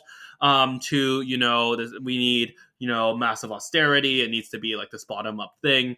And you know, maybe the next thing, the, the next thing will be like um eco-terrorism or something right right but you can you can see the pattern this is going you already see this at a as a, at right. a small level in, yeah, in yeah. europe so right so, yeah you so, can see the pattern in this this is going where they're they're going around in circles creating these uh nested justifications for what is essentially poverty Right. So th- the problem is that governments are they, they are an obstacle to the furtherance of the long-term interests of humanity. But yeah. you know, they also make it hard to actually deal with the problem. And and and like you know, I don't think there's like any one person who who does all of this stuff, but it's just it's just an emergent property of how they work, right? Because at any given point in time, a politician is sort of almost his job description is to lie because he has to try to try to please as much of the electorate as possible. And if there are strategies that involve not telling the truth that will um, you know, get more votes, then he's sort of like contractually obliged to do that, right? Because if he doesn't, some other politician will come along and do it and and like oust him and get the money and status and the honors and all of that stuff. So, and and there's been a sort of there's been a particularly uh, messy example of this in the UK with the British uh, post office scandal where basically Oh. I don't have, I don't know if you heard of this one. Basically, around I have no idea what this around is. about the year 2000 the government instituted a new um, uh, digital um, bookkeeping accounting system for post offices and um, you know they kind of like it, they kind of like made it really bad. It was low quality but they didn't tell anyone that. Um, and over the years what would happen is it would have all of these bugs where you know somebody would like enter a payment uh, and then the screen would freeze and they would like press the button again but it would enter the, the same payment three or four times over. So the managers of the post office it would look like the manager of the post office was committing fraud because you know the system have, like, Oh, three records yeah. of the same payment, but they would only have one actual physical pile of money. Um, and so instead of like correcting this error, the government, um, or rather the post office leadership, started um, basically um, launching criminal cases against its own management, its own like low level post office managers. So these are kind of like um, you know middle class uh, business people who who like run a local post office, like shop shop Yeah, yeah. right? So it would basically do these legal cases against these people, and there's like about ten thousand of these people in the whole country. And you know, by the time this thing stopped in like 2018 or whatever, uh, they'd they'd prosecuted ten percent of them, right? So a whole ten percent of their like Wait, ten percent of like the entire force? yes, a thousand people. Oh my goodness. They prosecuted a thousand people for fraud, and a number of them had committed suicide. Some of them had died. A lot of them couldn't pay and they went to prison. Some of them did pay and it ruined them and they became homeless. Like they just inflicted this gross amount of, of suffering on these people. Um, and they sort of like the, the details of this read exactly like a misaligned superintelligence in a way because they actually set up a phone line uh, for, because the managers would call in and say, "Look, this you know I I didn't do this on purpose," and the phone line had like a um, had a script that the call operator the, the, operator would follow that said, "Oh, nobody else has had a problem like this," and they literally put that in a script for the for the telephone operators to follow. Um, and so eventually, enough of these people had been like taken to court and convicted that they set up like a an independent group, like a charity uh, called Justice for Postmasters or something. And that group finally had enough sort of impetus to go, and they had to go to like a private investment firm to um, get an investment uh, in order to pay lawyers. Um, like, like the you know they had to basically f- finance their own court case. Uh, they took they took it to the high court, and the high court was like, "Oh shit, this this accounting system is like totally fucking broken. It's full of bugs. We've had because now they had some like you know um pr- some proper witnesses, some com- some computer experts coming because these postmaster types they don't know much about programming, right? But they paid for the lawyers, and the lawyers paid for experts, and the experts are like, holy shit, this is like a complete garbage fire. You know, like every single good practice has been broken. There's like a whole catalog of these different bugs. Um, and it was like a national scandal. But but the whole point of this story is that like you know, if the government can get away with it, it will basically like sort of farm its own citizens like cattle, right? And like it got so bad within this scandal that the firm that had made the faulty accounting software was using the court cases as a revenue stream because it was getting paid £20,000 every time there was a court case because it would just give evidence. It would give the same evidence, basically saying, no, no, the program's fine. It must be a problem with you. So, like, it was an additional revenue stream. It was Fujitsu who, who were doing this, um, the, the UK branch of Fujitsu. that yeah, that, that's amazing. That's, So, but but this this is the this is the problem with you know governments is that if they can get away with it, they will get away with it, right? It's just that governments are constrained, right? They have constraints in terms of the press, in terms of uh, the police and the military. Uh, you know, would eventually rise up if they were sufficiently bad. Um, in terms of you know, elections are a constraint to some extent. You know, sometimes an election uh, goes you know in a way that the establishment isn't expecting. So governments have all these constraints, but like um, if you just look at them as a system, you know they this the, the system that comprises these human institutions that rule us has like it's like super super misaligned right it's like way worse Right. misalignment than any kind of ai design and and i It is the paperclip it optimizer. is the paperclip maximizer the government is the paperclip maximizer that's the problem and the problem with ai pauses is they tend to give control to the government and and you know the, Right. the government will not um, protect our property rights in the long term because all of these additional constraints on human governments like the fact that they you know have to keep the police happy they have to keep the military happy they have to prevent there being a mass protests and riots and and like the media and you know all of these like constraints.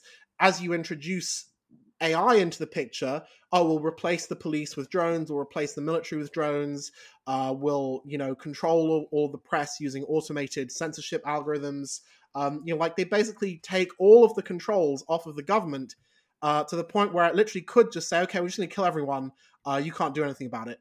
Um, and they could get away with that. Now i don't think they'll actually do that. I think what would actually happen is probably um, you know they, they would basically um, most likely be exploited by some kind of actor in the ai space who would realize that there's a sort of feedback loop between um, i will make an ai system that's quite powerful i will use that power to sort of bribe or control the government i will use that government control to get rid of my competitors and give me more power so i think that's the feedback Right, hypothetically. yes um hypothetically so i think that hypothetical. hypothetically i think Yeah.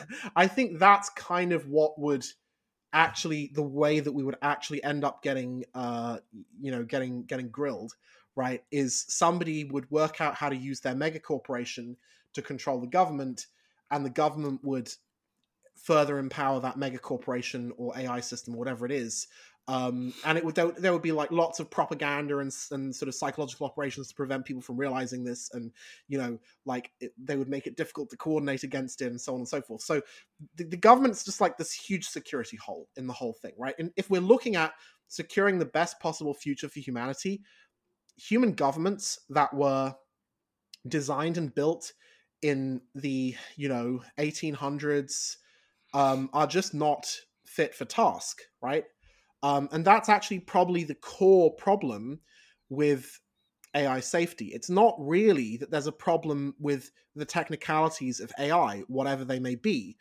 because if we had an actually competent government, it could have like a prediction market or something, or some kind of mechanism that would predict, you know, what levels of AI development were safe or what potential time. So basically, you know, responsible scaling policy type thing, right? So whatever the technical side is, they could take that into account and not, sure, sure, not- but I think you're running into two problems Hmm. here, and maybe they're somewhat connected.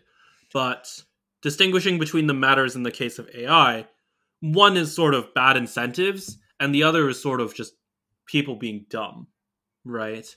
Like, um, I don't actually think it was completely in the government. Like, if the government could just like hit a switch and like make the post, uh, like the post accounting system work properly, like they would have hit that switch, right? Well, I'm, It- I'm, not sure. like- about, I'm not sure of that because at some point it got to the point where everyone who was in charge of this was making more money by it being broken than by being, but than by it working properly, right? Hmm. because like you know that fujitsu was making 20000 pounds per court case.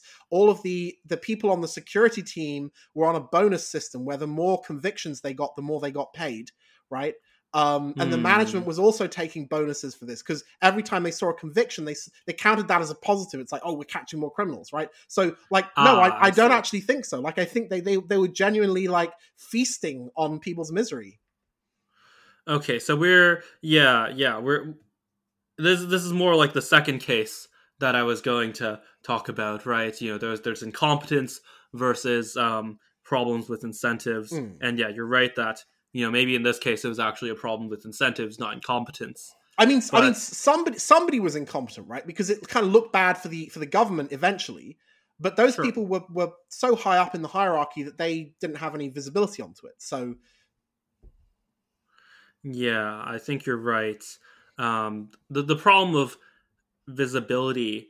Um, I mean, this is something that that people have talked about for you know many generations of like the the people who are accountable. Either there's no one accountable or the people who are accountable are not actually the one making the mistake. Yes. Right? You're throwing out you know you're throwing out uh, rishi or you're throwing out you know um, I, I don't even remember the, the the name of that woman who was only there for a few for like what what was it two weeks Liz, Um, Liz, Liz but, Truss. but, but like Liz that's Truss, actually not the person who's direct, Yeah. who's like actually responsible for the yeah. postmaster I mean, thing. I, I think, I think, I think if Rishi had known, but you see, the thing is, all of this stuff happened pre Rishi. I mean, like this goes back to the days Yeah. of like Tony Blair, right? So, I mean, if Tony Blair had known that the post office was like screwing his own postmasters, and he really knew for certain that was happening and why it was happening, yeah, I think he probably would have stopped it because, like, although Yeah. it didn't really directly impact his reputation, like he also didn't really make any money out of it. So, you know, it was like people lower down who are making who are on the make.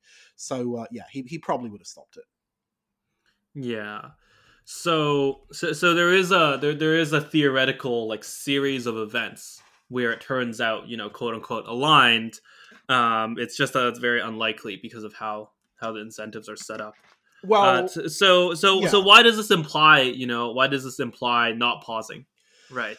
Be- be- because, you know, the the argument would be that if you think that there are all these misaligned incentives, then, you know, um misaligned incentives plus even more powerful AI technology just makes it more likely that that you know they're they're Right. going to use it to like But- wage wars or whatever. yeah, but but there is a trade off here when you, you know, if if there were a pause that were to happen uh, by magic, like let's say there's a big typhoon and the chip fabs in Taiwan are destroyed, and so we have a sort of a, a, a- a miraculous pause, right?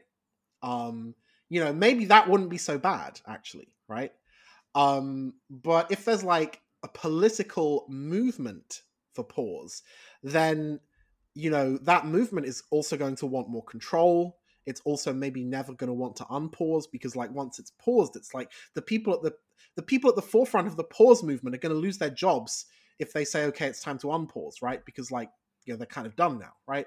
Um, so just having having that kind of movement, so so kind of like the um, uh, you know, imagine like we put Greta Thunberg in charge of AI alignment, right?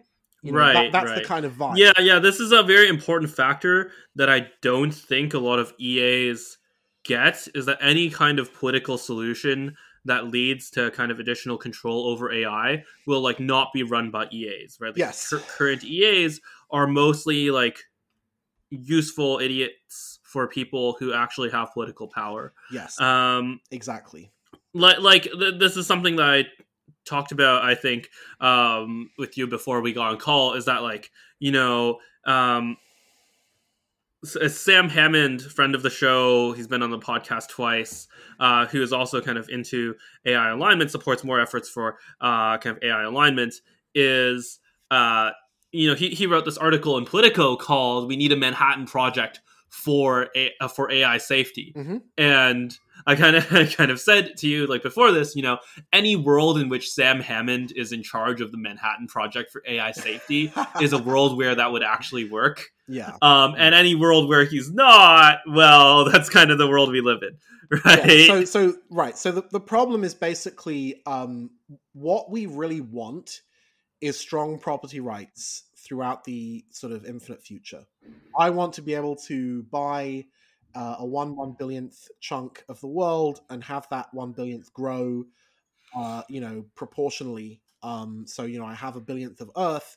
Today i want in a hundred million years i want like a billionth of the local supercluster right? Like that's what we really want.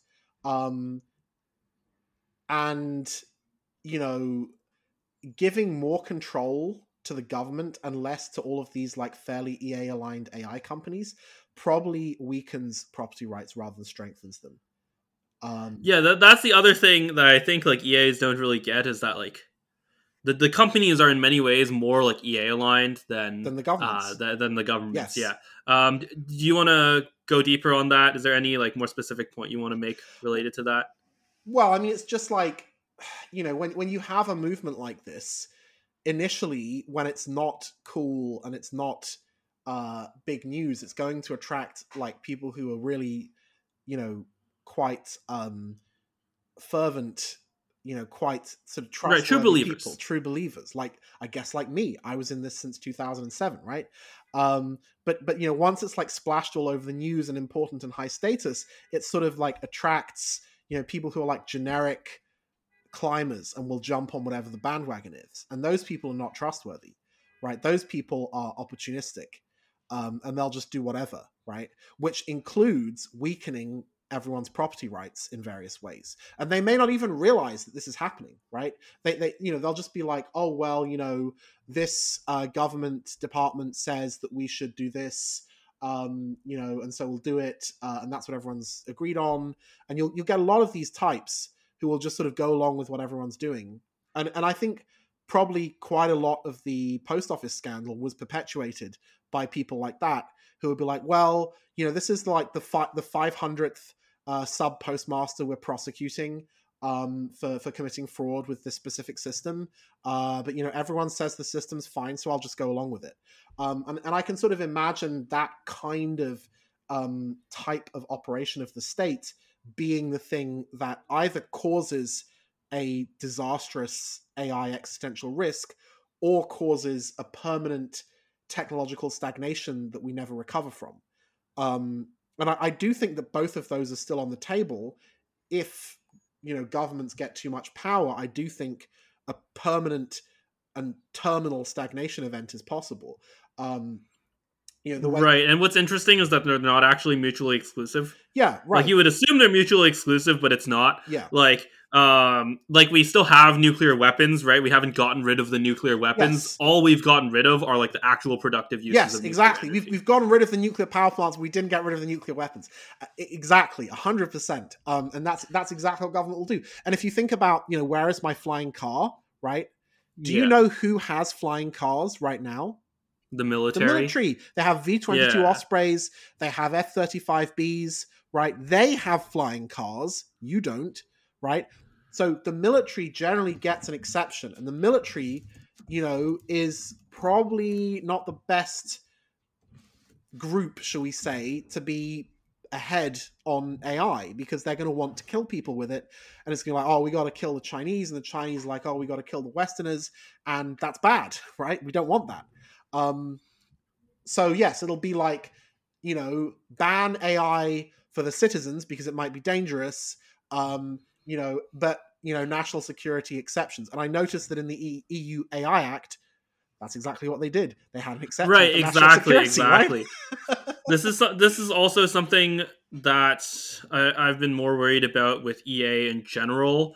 Um, you you see this, I think, like most strikingly with uh, the biosecurity um, Mm. folks, Biosecurity. and you know many There's- many a- good people. Mm. You know, many good people. However, the the kind of disproportionate focus on like I believe close to 100% of the focus or, or let's say like 95% of the focus is on these kind of hypothetical lone wolf scenarios which as far as I'm aware is responsible for literally 0% of the kind And of how many how many um, deaths? of pathogen engineering and yeah. uh, relatively no focus on state funded uh, bio bioweapons or you know biodefense research, which is so far, uh, to my knowledge, responsible for 100% of the kind of engineered pathogens. Yes, I mean it's it's interesting that we we you know even even in this discussion I'd kind of temporarily forgotten that we have the best possible empirical support for my case, which is we recently had a global pandemic which we're pretty sure was caused by government funded researchers and those government funded Yeah, researchers covered it up and the World Health Organization employed Peter Daszak to like head the investigation into what's probably Peter Daszak's crime of like releasing this deadly bioweapon that killed Right, 20 right, right. people, It- it's right? exactly how you would write it in a novel. yeah, exactly. It's you know, yeah, it's all it's all Dostoevsky all the way down. You know, Oh. I mean, it's it's like, and and this is what I think or fear poor AI pause people are going to facilitate.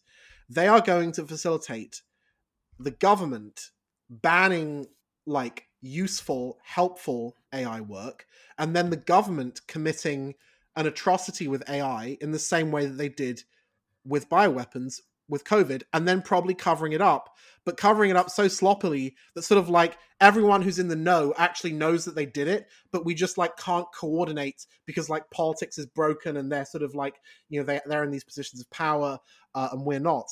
Um, I think it, it could just be exactly like that.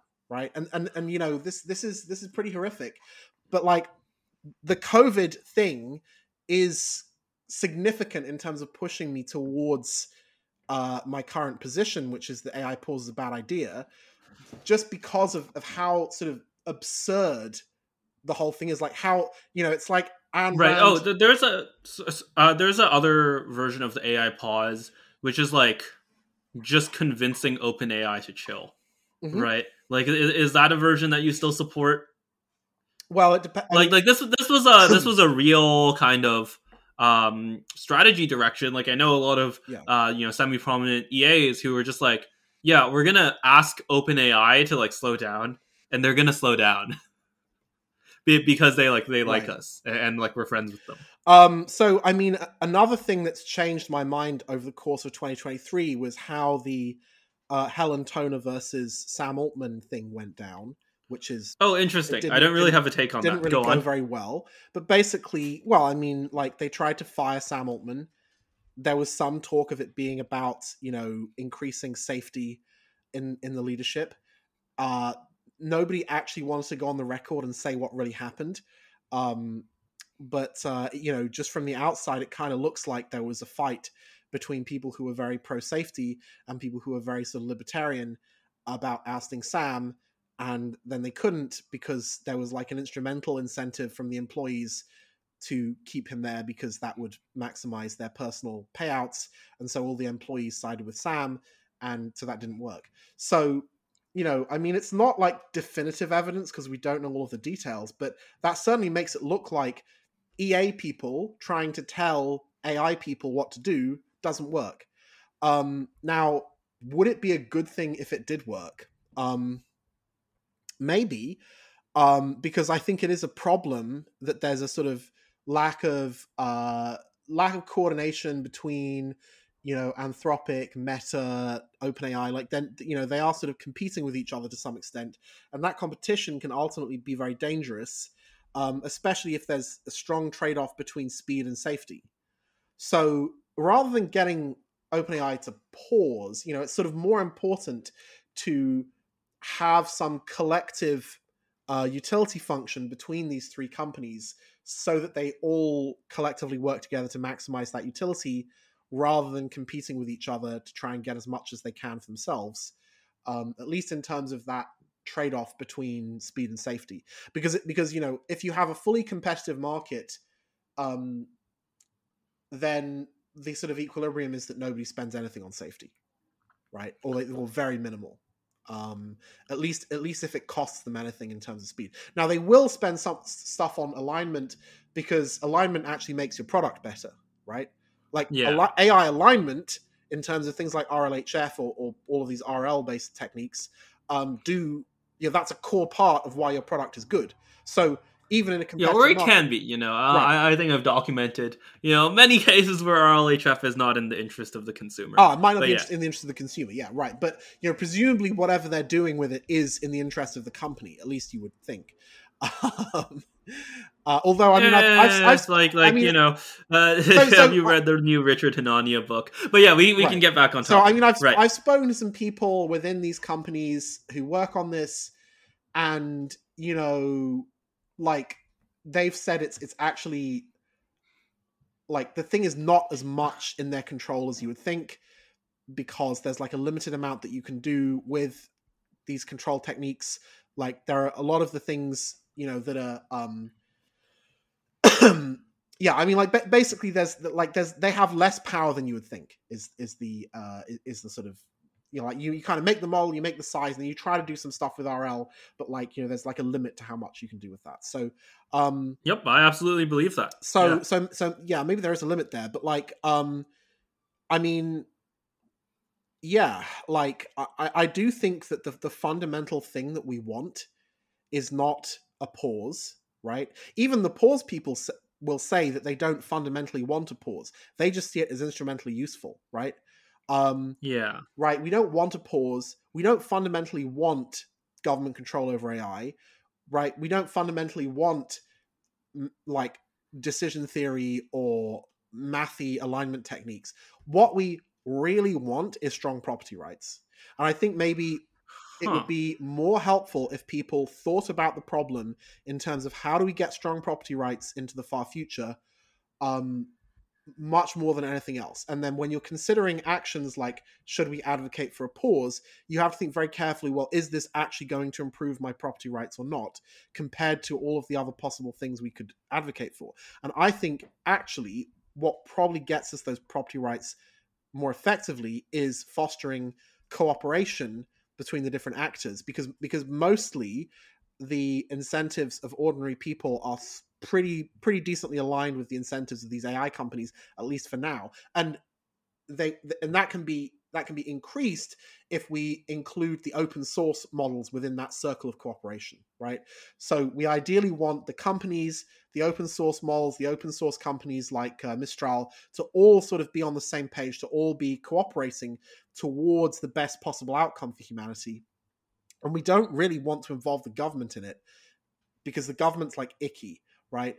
You know it's like it's like taking your Sure. favorite uh your favorite item of clothing and like you don't want it to touch like a like a pool of tar right? Which is kind of like what the government is.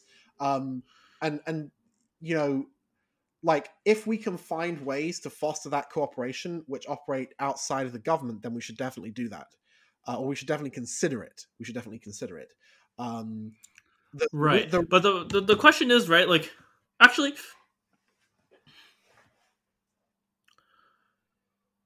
ha- have you thought a lot about like the framing of this as property rights? um i've thought a bit about it recently yeah And like why frame it as property rights basically? Um, I think that's kind of the cleanest sort of expression of what people really want. I mean, any individual person would want like all of the benefit for themselves to like dish out however they want, right? But like, you know, the cleanest compromise between a bunch of people who each individually want all of the stuff is strong property rights and, you know, low transaction costs uh, because then you can do this sort of Coasian bargaining and you can get an efficient distribution of this stuff. Yeah, I'm not saying that like I don't want property rights. I, I think I'm I'm saying that like you know many people they frame when they frame this they would not either not frame it as property rights or if you frame it as property rights they would not react positively to that because you know they they, they want either more collective control or they want more um they want more um you know they, they don't trust people with property rights right they, Mm. Um, well, you know, excuse me, like people, um, like a, a lot of the benefits that we get from civilization happen because we have property rights, right? Because Right, right, I'm talking about this as a kind of like political th- Yeah. thing. Like, like I asked about like why you chose to like frame it as property rights, right? I, I don't think I disagree with you on the Hmm. solution. I, I maybe disagree with the the feasibility of the solution in terms of getting uh getting people to agree to it. Um, like like I think that this is uh like well, a good one- thing one- to like emphasize Yeah. in terms of like I mean, one one thing. reality in terms of Hmm. like what you actually do. uh, I'm just not sure that the, the the way to get to property rights is by calling it property rights. One one thing one well yeah m- maybe for sort of propaganda purposes it's not good but for clarity of thinking I think it's good. I mean one thing is that like a lot of this happens on this uh disagreement between moral realists and moral anti-realists and I'm an anti-realist. So you know and I think everyone in what does that mean? so anti-realist in the sense that there is no objective right or wrong. So for example some people Okay. might want uh, all of the resources from the human from the singularity to be used to um, create like more rainforests, right? Um, Sure. Or you might have like the Jane Goodall. Have you seen that video where she's like uh, cut with uh, Thanos from uh, Avengers? Like when when she says she wants like ninety percent of the human race to die, pain like painlessly. Um, Yeah. so you you might have the Jane Goodalls who are like, oh no, I just want like more rainforests. Um, you you just have like normal people who are like, no, I want my like uh, luxury island and you know like nice stuff. um, and then you'll you'll have like just a you maybe you have like EA people who maybe some of them are like very very interested in animal suffering or animal welfare um, or you know like international development welfare or any of these other things right? So you have a whole bunch of these causes but i don't think that there's um you know any canonical objective right or wrong. There's just like a bunch of people who have different goals. Um and and that that's probably the best way to understand the universe is that it's a place made out of atoms and void and some of those atoms are arranged into agents and those agents have goals and different agents generically have different goals right but what can go wrong when you have a lot of agents who have different goals is you can get into a bad nash equilibrium right and Yeah. in the modern era where like the number of agents that humans are used to dealing with has gone up from like 100 which is what it's supposed to be to like you know 10 billion um it's just like sort of generically very easy to end up in these bad equilibria. Um and what and you know futurism and ai and the singularity is just so fertile for this because what we really want is we want to be able to basically buy shares in the singularity buy your you know one one billionth share in the future of you know the future light cone and you know all of this stuff that science and technology and engineering is producing for us will just grow that share for you right? Um you know you'll you'll and and like in in in sort of normal everyday situations which don't involve ai you can literally just buy shares in companies and over time you will get wealthier. So if you have an income and maybe like some property and you also have a portfolio you can get richer over time just for doing nothing which is great right? It's passive income right? Um the problem is that the introduction of ai into this equation opens up all sorts of new ways for your property rights to be violated right? So you can have ais that are like running um, mind control operations on you. You can have ais that take over the government. You can have ais that assist the government in robbing you. You can have ais that start world war three. You can have the literal terminator scenario. Like there's all sorts of things all sorts of things that can happen that, could- that could um you know damage our property rights. So um you know i do think this is the cleanest way of thinking about the problem a lot of people will you know talk about it in terms of making ethical ais and stuff like that. But if you believe that anti-realism is true then terms like ethical are like subjective and don't really mean anything uh, and different people will just have different opinions and different trade-offs. And humans are sort of inconsistent about this. Like you can have people you know we've we've recently seen this with the whole Israel Palestine thing where supposedly ethical like you had like like feminists who were like making excuses for Palestinian rapists um because because it's like you know one cause is like more strongly left wing than the other sort of thing. Um so I I you know like I I do think you really do need to think about this in anti-realist terms. You think about you know everyone wants to get we want collectively to get the best possible outcome and for everyone's property rights to be respected and that would be great right you can think about the the singularity as pushing out the production possibilities frontier just massively right until everyone gets their own planet everyone gets their own um you know orbital ring or something like that uh and, and lives happily ever after right Yeah. I think that makes sense. Well, once again, like I, I don't I like the pitch, you know, I'm the target audience. I, I agree with you that like this is a good outcome. yeah I'm just not sure like I don't I, I- I don't think many people I, I guess like maybe if you're into like the the kind of like prosperity explosion thing like like like contingent on that then people would support this but i think people right now you know especially you know when voting when thinking about politics especially people in politics Yeah. you know are much more zero sum than that Mhm. Yeah. And, and and so i'm not sure you know like i'm not sure the property rights argument will convince them. Well i but you know maybe I that's don't not the think it necessarily works as propaganda, but I think um, this is more for you know people. no, not even like propaganda. Like like even i think like a smart like you know so, someone who like cares about the truth Right. you know we'll just we'll just look at this. If they're like in politics right we'll just look at this and say like it's it's not feasible. It's not you know It's not. It's, it's not the way the world works. What what's not the way the world works? The idea of like the singularity. Like like, like people people having property rights and and and respecting them and like. But basically, the kind of the, the vision you just had, right? They, they would just say, you know, that's not that, that, that's not possible.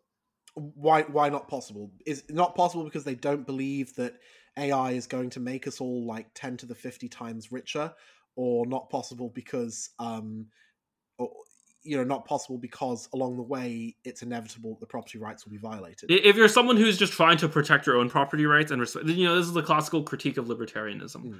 right? If you're just someone who's trying to protect your own property rights and you're not, you know, Ah. paying attention to other people and you're you're kind of leaving them alone, then they'll just, you know, when they get strong enough to conquer you, they'll conquer. Right. So the problem here is the creation of strong property rights is itself a public goods problem. Yeah, exactly, exactly. There's no Yes. coordination mechanism. Yes, right. So this this is a problem, and this is something that I'm going to be working on moving forwards. Right, right.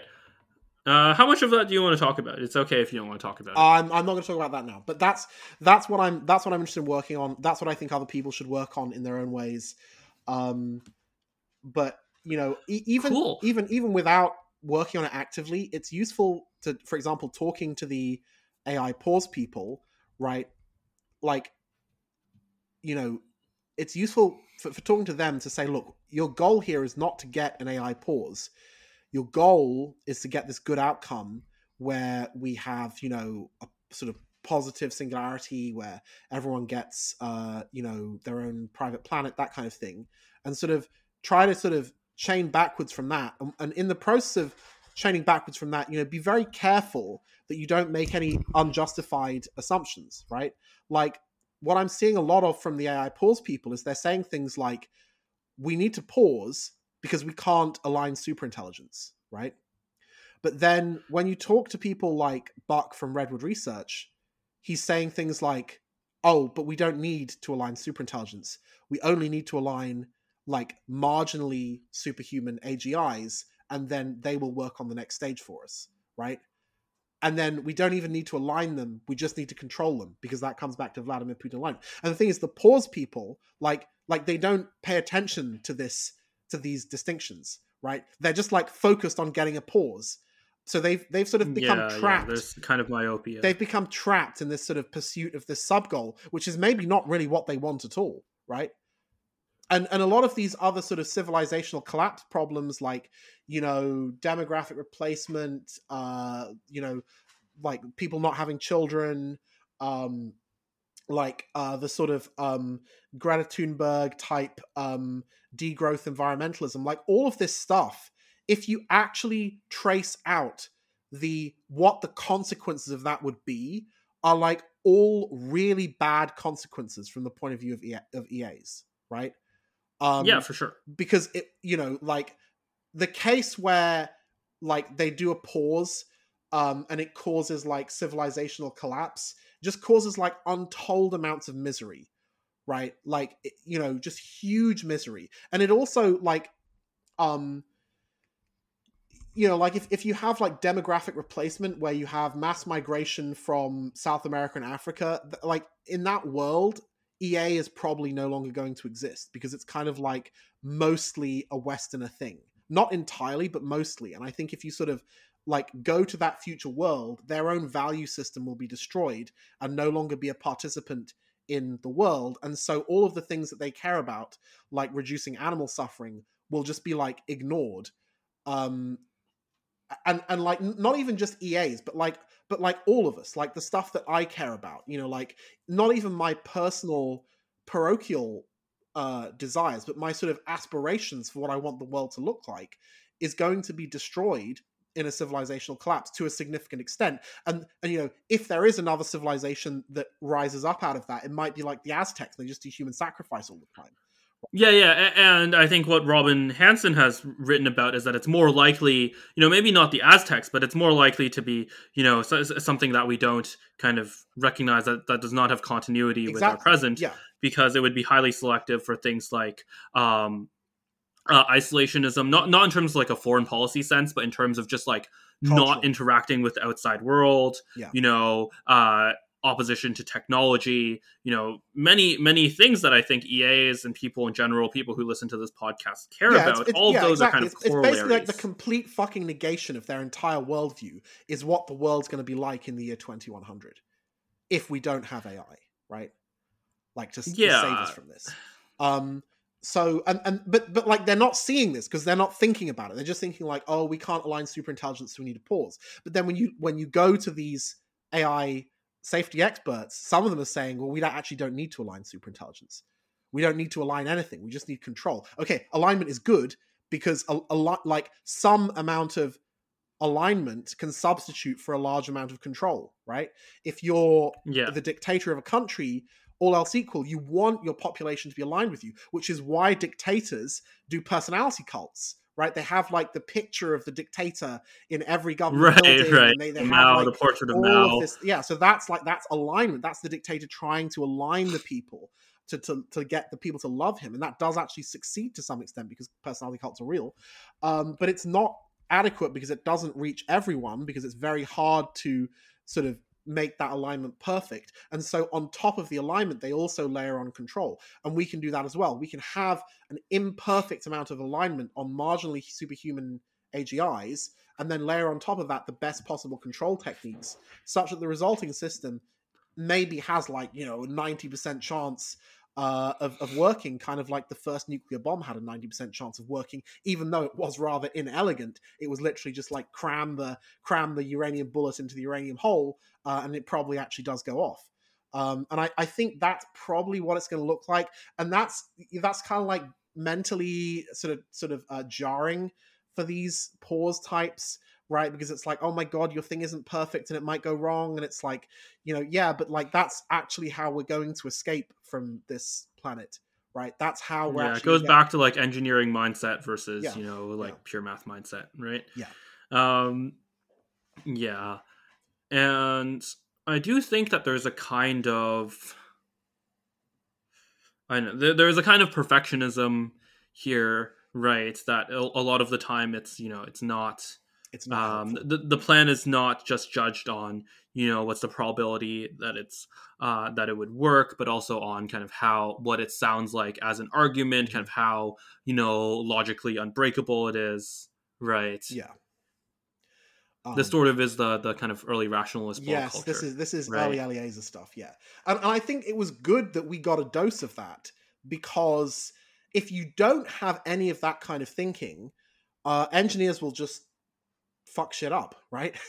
Um but i think we've now gone to the stage where we actually have too much of that kind of thinking and we need more of the kind of thinking of you know the sort of like well you know the first nuclear bomb was kind of inelegant there was like a small probability it was going to fizzle and you know like we're just going to do something that's going to be the best thing we can do with the tools that we have rather than like you know getting stuck and not doing anything which is kind of what miri did for like 15 years um or like trying to like derail civilization um you know and, and going into like the sort of um you know like uh H- i think it's hg wells time machine uh where you know he goes forwards in time and he finds it's like the Eloi and the Morlocks have taken over Earth and civilization does, and it's like some horrific, um, sort of nightmarish, stagnant, um, you know, situation where there's like a, a sort of a sort of like human cattle getting preyed upon by an elite, and like I do think Right. there's something very deep about how that's the sort of inevitable fate of Earth without expanding into space and without expanding to the next frontier. Like a stagnant planet is just a horrible place, and the the costs of derailing progress are like really high. Um, like unimaginable amounts of death, suffering, destruction, uh, and, and misery are, are you know are, are at stake here if we derail progress like significantly right? And okay we could just pause for like a year or we could just pause for three years. At least in theory you could do that. But you know the risk is once we start handing power to those kinds of people we'll never get it back right Yeah, yeah. There, there's not really ever been a kind of temporary. yeah this you is know, never there- there's happened. nothing. I I forget who who who said this. I think like some president but you know, there's there's nothing there's nothing uh, more as permanent permanent as a temporary government program. exactly yeah. yeah. exactly so you know the, like this this is more what's changed my mind than any sort of um analysis of the situation with ai risks and you know like kind of my analysis of the ai situation hasn't really changed very much. The the kind of uh, vladimir putin alignment stuff is you know ideas that i had myself like 15 years ago but it was like too early for those things to really matter and you know like nobody would fund me to work on it so whatever. Um Right. but but like i haven't really changed my mind about that. I have changed my mind about the you know now that it's sort of becoming more real and maybe i should have sort of updated on this in advance but now that it's becoming more real the the costs of um stagnation are actually huge and we're just sort of um we, we just sort of ignore them. We We're sleepwalking we, into we sleepwalk into stagnation because we just have this sort of implicit unquestioned assumption that everything's always going to be great and always going to be like it is today. But actually no things change. Stagnation you know like 20th like very early 21st century earth like earth as in the year 2000 just wasn't a stable equilibrium and all sorts of things have changed over the past 25 years um, and if we continue to stagnate they will change more and they will get worse um, Yeah. Another argument that that you had. It, th- this is a kind of like dark age scenario where where you know there's stagnation. Um, not necessarily that the human race goes extinct, but there, there's kind of m- many fewer uh, humans than there were before. And you made an argument when we were talking before that it would actually be a lot harder to rebuild civilization that, that than it was the first time, which sort of surprised me. I don't necessarily disagree with it, but it's something that I didn't think uh, before. So, do you want to just give that argument for the audience? Yeah, well, there there are certain things that are a lot easier the second time round, but there are then certain other things that are going to perhaps be a lot harder. And one of those is sort of like, um, you know, when take take a take a simple toy model of a population of rabbits and a population of foxes, and you know the population of rabbits goes up, and you know as a secondary consequence of that, there can be more foxes because the foxes have more rabbits to eat, so the foxes can have more fox cubs, so they can grow. Right? That you can do this is like a math, um, you know, set of differential equations. Yeah, population the dynamics. You know, very very typical. You know, uh, biology right, model, Lotka right? the Volterra equations. So what happens is civilization is a bit like this, right? You have the the, the rabbits, which is like engineers and uh, you know people who build stuff and, and make civilization better and more powerful. Uh, and then you also have the foxes. You have people who sort of like parasitize them. You have like the lawyers and the you know the the kind of like uh, diversity consultants and stuff like that who who you know are not productive, who are actually sort of negatively productive. Um, or not all not all lawyers, um, you know, but like there's a certain class of like Yeah, yeah, yeah. overly aggressive lawsuit, you know, ambulance chasers who really are just sort of parasitizing civilization. And like as civilization develops, you get more and more of those. But if civilization um, you know, keeps growing fast enough, it can always stay ahead of the parasites. But as just as a purely mathematical fact, if you ever stop that growth, you'll get like a parasite population overshoot, right? Like you will have an unsustainably large number of foxes for that rabbit population if the rabbit population stagnates, like more than there would be in equilibrium at that point. And so Yeah, then, so, so in the in the biology model, the foxes just die, right? well, what happens first is like the- predation. yeah the, the, the rabbits get like exterminated by this like unusually large fox population and then what you're left with is this really big fox population that can't feed itself and then that collapses and then after that collapse then the rabbits can maybe start up again so you know maybe what we would get maybe what we would get if we did have a long-term pause of civilization as a whole like for more like you know for another couple of decades is like life would just be full of various um types of unproductive extractors that just like are really good at extracting value from civilization like it'll you're like imagine like yeah. di- hypothetically, hypothet- hypoth- hypothetically imagine like diversity consultants but on on like like on steroids like you know uh, not only you know like maybe maybe not only they like at your workplace they're also like they have like a control chip in your head and you know like they they, they, they, they can like they can like steal your children. Well they can kind of already do that but but like just imagine that it's like even worse than it is now right? And then just imagine there's like loads of them and they have loads of political power. And what's happening is you know the, the whole edifice of civilization is just sort of collapsing. There isn't enough stuff there isn't enough food but there's like a gazillion diversity consultants. And this this kind of thing is you know sort of maybe sort of you could say is what happened to the soviet union uh it's a bit more complicated but basically like you know there were a lot of secret police. There were there was never a shortage of secret police in east germany right?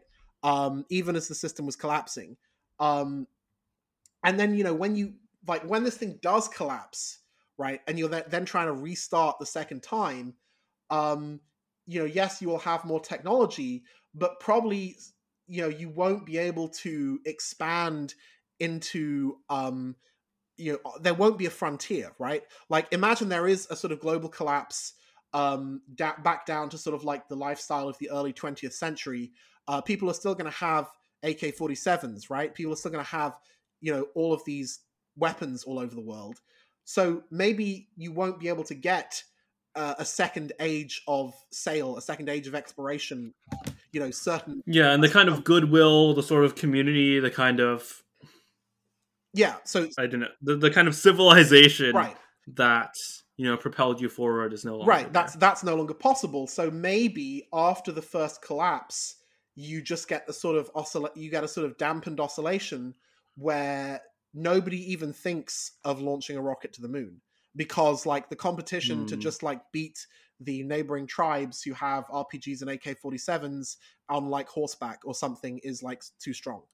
Um you, you know I mean I don't know no nobody's really investigated this particularly thoroughly um which is itself part of the problem right like people are considering an AI pause without considering whether this is like you know, without really seriously considering and like seriously researching whether it would ever be possible to restart civilization in the event of a collapse, or what the effect of um, a long-term pause would be on civilization when you have these sort of you know dynamics of you know sort of producers and extractors. Like people just aren't thinking about this. People just like doing stuff. They're acting emotionally.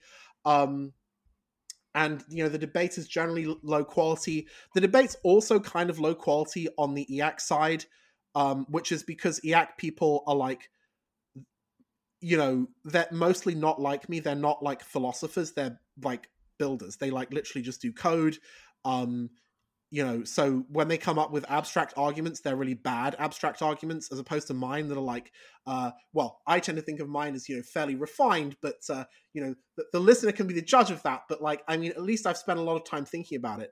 Um so both sides now have bad arguments right? The eas are just like or the the, the pause types of ea are you know saying that we need to align superintelligence when the AI safety experts say, no, no, we actually probably don't need to do that.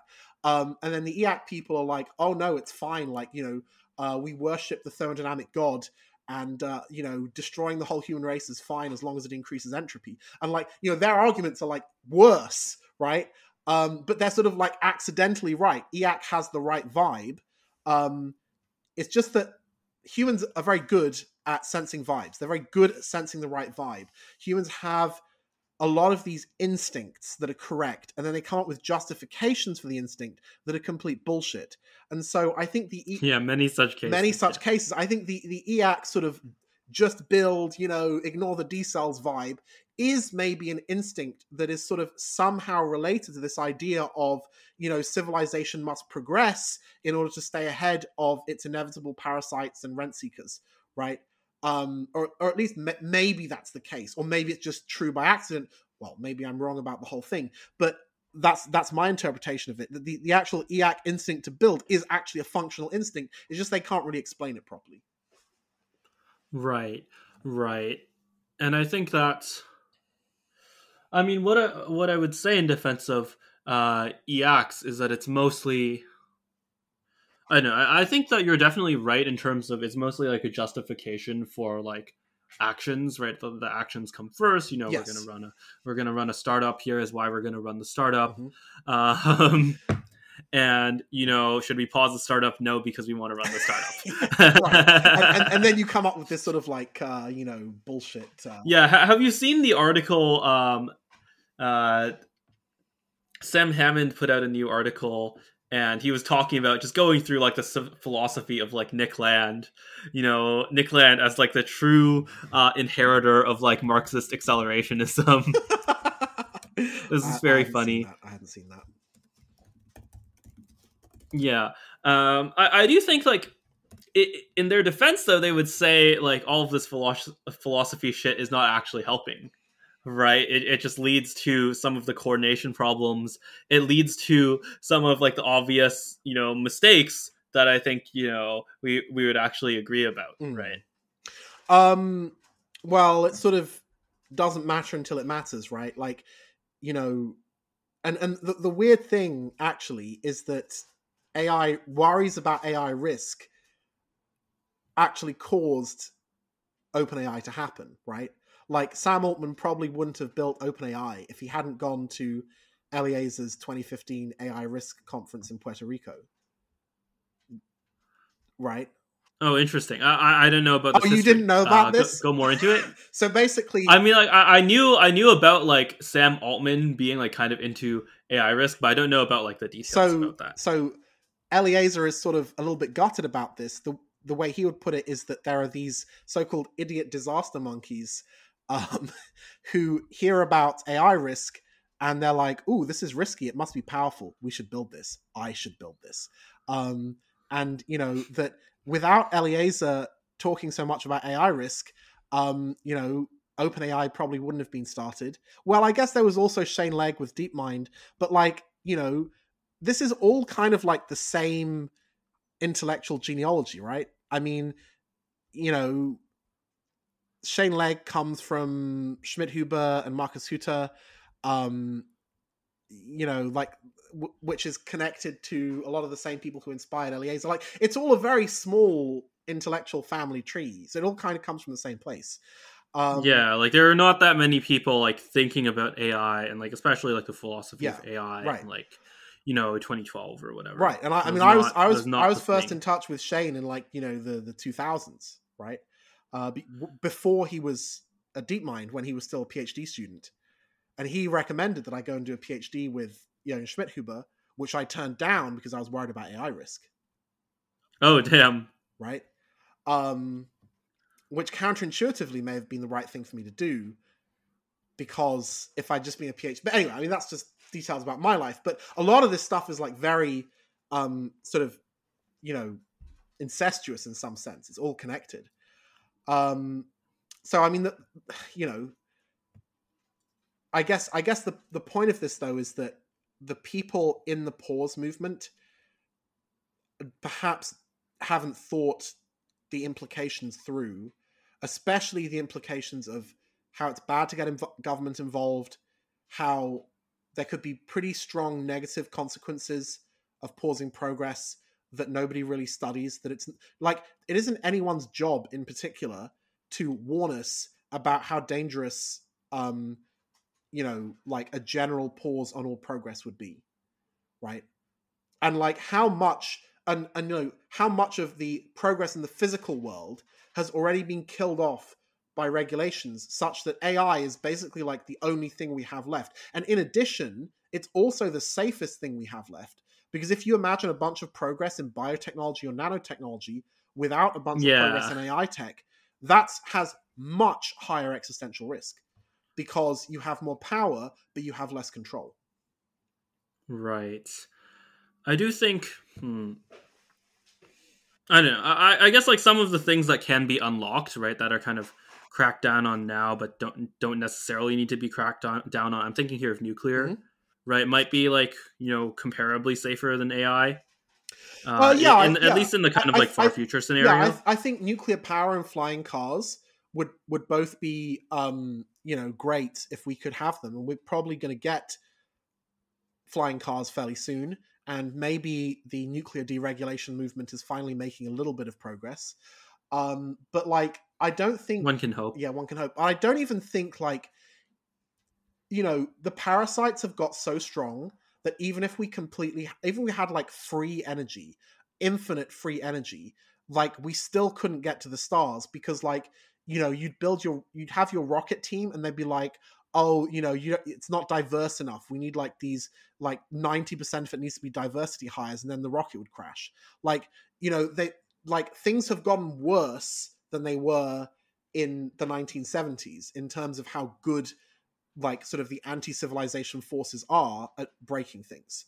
Um yeah do you, do you know like what do you, do you have an idea of like why that is? I think it's just because you know if you want to like rent seek or parasitize a system it takes a while to like get optimal at that. And parasites and rent seekers never do the work in advance. So the longer a system exists the more these things are going to grow the more like it's just inherently like time right, is just, just like a inherently on their thing. side right time is inherently on the side of these anti-civilization forces because they can keep finding better ways to rent seek right Yeah, yeah. This is an alternative to like the Peter Thiel argument, right? The Peter Thiel argument says like we need we need growth because we we need to like keep creating new things to like scapegoat, right? You know, people people have a desire to scapegoat things. You know, um, they want to scapegoat each other. Christianity kind of put a stop to that for a while, and now like civilization, the only way we kind of stop people from scapegoating each other is we keep having economic progress, Mhm. and then we can kind of take a small slice of that, and that's the scapegoat yeah right um and, and and maybe like it's it's sort of the opposite like the people who are scapegoating like would still scapegoat people but it's just like they're, they're just too dumb right yeah i mean I, they're I- just like if you if you look they, they just can't figure it out as long as the system's changing a bit. Yeah well i think that's true right? I think if you look at the you know the the dominant anti-civilization forces the dei people um you know the kind of like aggressive trans lobby um you know th- their ideologies are quite complicated uh genomes and it took quite a long time in the latter half of the 20th century to perfect them right? Um yeah. so they just win over time right. Yeah you can think of it as like yeah you can think of it as like the kind of system one stuff evolves slowly but it is like more kind of like well it's not even just more psychologically it's not even just system one it's just it, it's also like you know if civilization just appears like dei isn't going to like appear on day two. It's going to take a while for you know the right academics to write all of these books and to spread that knowledge and to like you know get activists fired up and all of this stuff right like it takes time to build the machine that destroys civilization it doesn't appear in- instantly Sure, yeah. Um I don't know. I, I, I feel like it's just less rash. I, I, I'm not sure if you're, you're you're you're talking about this as, as like a rational machine. Well, it's Um, sort I of- would it's definitely sort of disagree with that. But even like the simpler version. Sorry, go it's on. sort of like self-assembled right it's like you know pe- there was no plan starting or well maybe some people would say there was but i don't think this was the main driver there wasn't really a plan starting in you know the year 1750 to have uh everyone like with their eyelids forced open in diversity training seminars in 2050 right? Um it just sort of happened right? Like you know you people just spontaneously realized that they could get money and status by grifting and you know they had like people whose job was to like make better grift ideologies and you had people whose job was to like implement them and these people had to like find each other um and and it's like a whole like it's like it's like a genome right? It's like it's it's almost like you have a population of say bacteria or something. It'll take a while for a bacteriophage to evolve that predates them right? Um so i think sort of various anti-civilization forces follow the same rules. Like and it again it's not just the dei stuff. It's also like you know probably some of the more aggressive forms of um you know mercenary capitalism. Uh you know like first somebody had the idea of companies and how they could benefit civilization and then you know at some point later on people had the idea of like leveraged buyouts and how you could basically uh you know use like complicated um sort of capital structures to like just do rent extraction uh from from companies right? Um you know, and and I I think like it, it takes time for people to put all of that mechanism together, and because it takes time, that means that civilization just sort of gets worse over time, as assuming that it doesn't become more productive or larger or whatever. Yeah. Um I don't know. So so so you're just like or I say just, but uh, I'm not dismissing it. So you're painting this as sort of an inevitable kind of civilizational process. Uh not sure if I agree with that. Well, like I mean, maybe we we had like stable states of civilization. I, I mean, like you, you could argue like it's not you know it's never like 100% stable or whatever but we had kind of civilizational arrangements that were more stable than this that didn't experience this degree of parasiti- parasitization nearly as quickly right um yeah, I mean, so i guess the question is why that is well, you had something like, say, the Roman Empire, and I'm not by any means an expert on the decline and fall of the Roman Empire. no no all all people obviously all people who talk about the roman empire are experts on Yeah, the roman yeah. empire. Yeah, there Um, are simply no other people who discuss the topic at all. There's no casual interest. All interest in the roman empire is rigorous rigorous, academic discussion. Yeah, Um, but like you know, you could you Clearly. could paint a picture where you know first it was kind of growing and things were going well, and you know over time uh, things went less well, um, and maybe that had something to do with the kinds of people who end up, you know, propagating in a place where there are suddenly lots of uh, resources and positions of power and privilege that just sort of don't usually exist. Um, now, you know, it's it's a controversial, but like this also seems to happen to like a lot of historical empires, right? I mean, this is Samo's. This is more of a Samo yeah yeah sort of uh, So- sort of territory pardon me but like you know his his thing is like well why can't we make an immortal civilization why do they all end up collapsing um and if you just ignore all of the actual details of that and you just think of them as populations of rabbits and foxes um, then that actually kind of explains it to, to a decent degree right? With some like simple math models you know like the thing sort of expands like the roman empire like expanded and like it hit a natural geographical barrier uh, with you know like this the scope of the Mediterranean basin and maybe some like you know some other things that sort of basically prevented expansion. And then once it stopped expanding it like you know this sort of like weight of uh you know unproductive extractors sort of got too big and caused it to crash um but like you know then you have like you know nero uh playing the fiddle while rome burns which is kind of exactly the situation where the rabbits have all died off and you have this huge population of foxes left over. Um, now, you know, I don't want to overstep my areas of expertise, but it's certainly a bit suspicious that things turned out that way. Um, if you just have these simple models, um, they seem to qualitatively predict that. And we yeah should I, we I should think the do big thing way, here we should do way more research on this. Like we should we should we should be running simulations of millions of civilizations to like get a probability distribution of how this stuff works at like varying levels of granularity, which we're not really doing. Um, well, well like that's that's what we're doing right we're, we're one of the civilizations boom! Mind blown. I mean, like, why do you think you know the the shit we're dealing with? Obviously made up. Obviously, like some weird edge case that like some guy thought it would be funny to put in the in the training set. Let's give them a plague and you know AGI in the same year and see how they cope with it. Like, yeah. Um, Yeah, exactly, exactly. But but you gotta enjoy it. You know, you got uh, other otherwise you're uh, otherwise you're like you're you're default dead. Yeah. You know, you're not. Um, You're not providing. No, the, the, the worst part is that it's, of course, like all scientific experiments for entertainment value.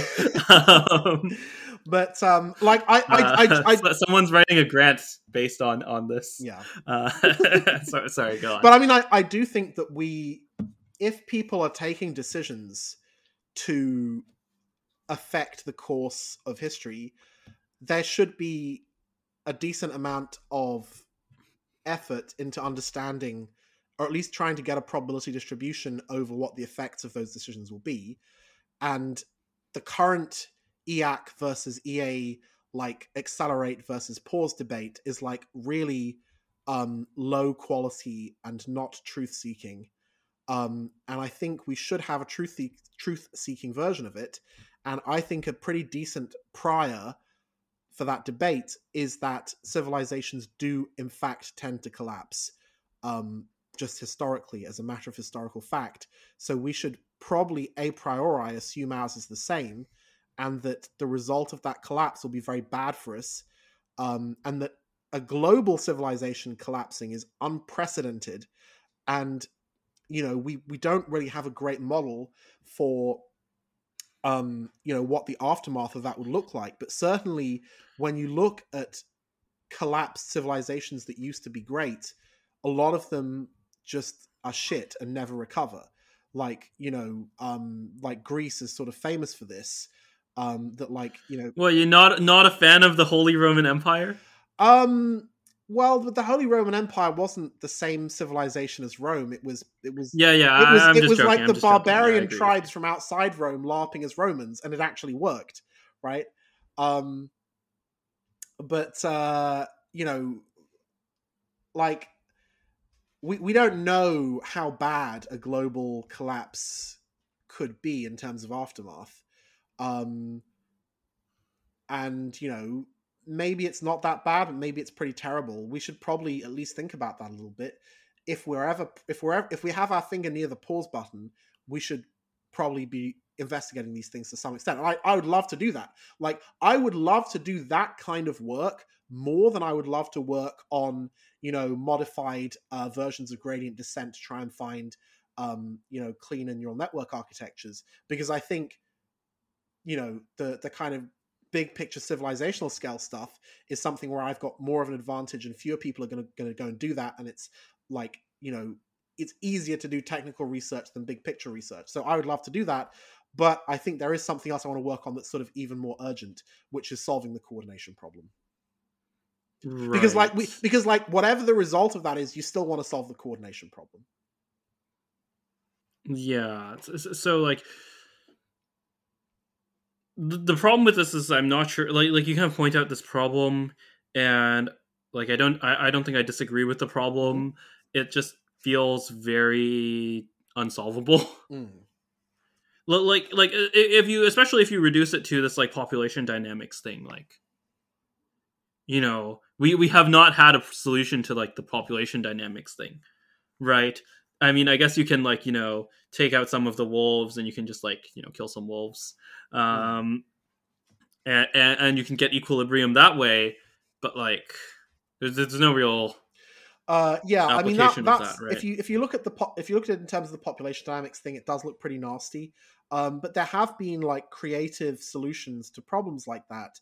Uh, like for example, the way they effectively cured uh, AIDS is with so they so I don't know if you know this, but you know, HAART highly active anti antiretroviral therapy, um, like people had like drug A that would you know suppress the HIV virus, and they had drug B and they had drug C, and what they would do, I think, is they would like try patient on drug A, it would work for a bit, it would suppress the viral population, um, but then the virus would evolve resistance, it would come back up, and then they do B, and they do C, and after the virus had evolved resistance to C, then the like they couldn't do anything, the patient would just die, right? Um, and then right. somebody had the bright idea of like, why don't we do all three at the same time? And it will suppress the population of the virus so much that the virus will no longer have enough um, entities to evolve resistance to any of the uh, drugs because the rate of evolution of the virus is proportional to its population size. So if you can reduce the number of these rent extractors sufficiently, then their population will be too small for them to be able to evolve better rent extraction techniques. So maybe there right. is something like that that you can that you can do, but I think probably it's it's actually cleaner to um, you know just build like fundamentally better systems of coordination which just make rent extraction much much much much much less attractive Um, but but how do you how do we build the like that's the thing it, Well, it, seems for- like a circle how do we build right, the, but- the but for, better coordination For one thing, AI is actually great in that respect because suddenly it removes a bunch of constraints about how humans think and behave. Right? You can have AI-based governance, and not just for the singularity, but just for small-scale things like AI-based governance for some kind of crypto protocol or something like that. Right? Uh, or for a charter city, right? You know, you know, there's this sort of big movement Sure. now that I'm sort of uh, interested in of like startup cities and Balaji is doing it. I think probably one of the things that may enable that to be, um, you know, a 10x improvement on existing cities is to not have people ruling them, to have AIs ruling them, right? Because you just like cut out a whole layer of potential rent extraction opportunities by doing that. Um, sure so, so actually, the existence of AI radically expands the solution space for us. The way, the direction my mind has changed over 2023 is like less government, more libertarian, more build new solutions. Um, you know, the the solution space has radically expanded at the same time as sort of the problems have got worse. Um, so we should really be looking for new solutions. Um, one one of those I think is AI based governance for things like startup cities. Um, you know, just as just as a place to play with this. I mean, that's not going to solve all our problems, but uh, and you know, in terms of solving uh, the AI control problem or the AI safety problem, you know, a big aspect of that is going to be to build ways for AI companies to coordinate with each other to get the you know Pareto optimal square in the payoff matrix rather than the Nash equilibrium where they all like you know build the most dangerous possible systems. Um, and I think there's a, a timer that's sort of, sorry, excuse me, a timer that's sort of ticking down on that um, in terms of the longer we, the further we go into sort of AI capabilities, um, the more urgent it becomes to get cooperation between different AI companies and different, you know, uh, actors in the space. I guess. I mean, like, there's a different reading of this where, like, you kind of get a natural slowdown. This is like the Peter Thiel, you know, Mhm. value is competed away. You see, like, if if you know theoretically you were able to get higher margins on uh, on compute, you know, then there would be more investment in compute, and you know, more people would be, uh, you know, there'd be more. It'd be easier for Nvidia to raise capital to get even more of a monopoly Mhm. but the fact that you have you know you, you have competitors the the the investment is more uh, more distributed you know the, the the just like the cost of inference is just rapidly going down it, it, it's a very interesting it's a very interesting short term uh, equilibrium right where it's not necessarily true that that competition uh, makes things better in this case definitely makes things cheaper Mm. right but not necessarily makes things like you know categorically better Well, the what I'm talking about more is cooperating over safety standards, right? Sure, sure, yeah. But yeah, I don't think those things happen in a vacuum. I think it's very much, you know, Somebody someone needs to do the work on that. Basically, somebody needs to create, excuse me, an organization that's like dedicated to causing cooperation between these different actors. sure that's one way to put it, I guess. Um yeah, is that the benevolent AI I, I, I forget the the full acronym.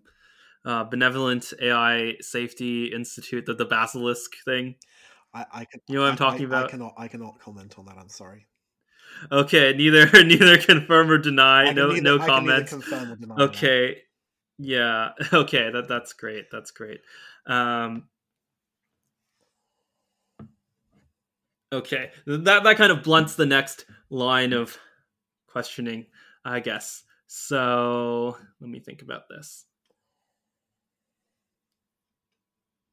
yeah i mean that is the last th- that is the last bit of prep you know i've tried to dance around it a little bit but i don't think we're going to get there um do you want to answer the last question Sure. the, the last question of the show Go ahead.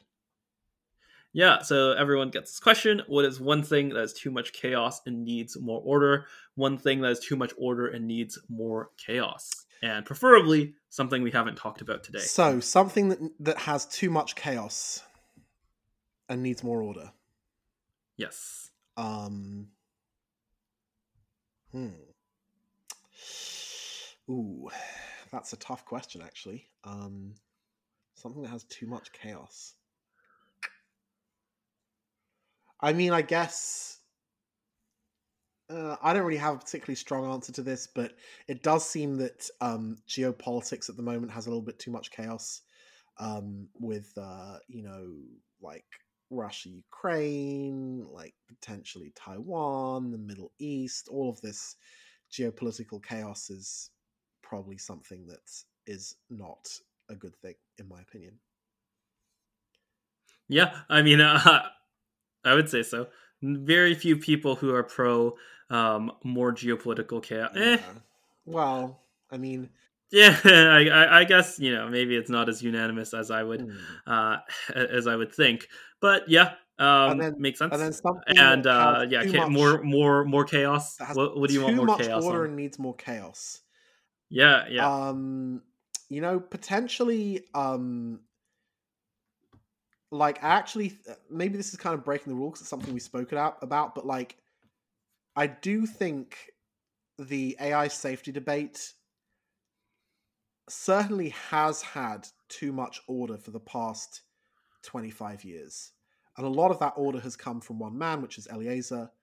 Um and it's like you know it's extremely insightful order and like lots of interesting things but it's also like massively incorrect um and excludes other perspectives to too much of a degree.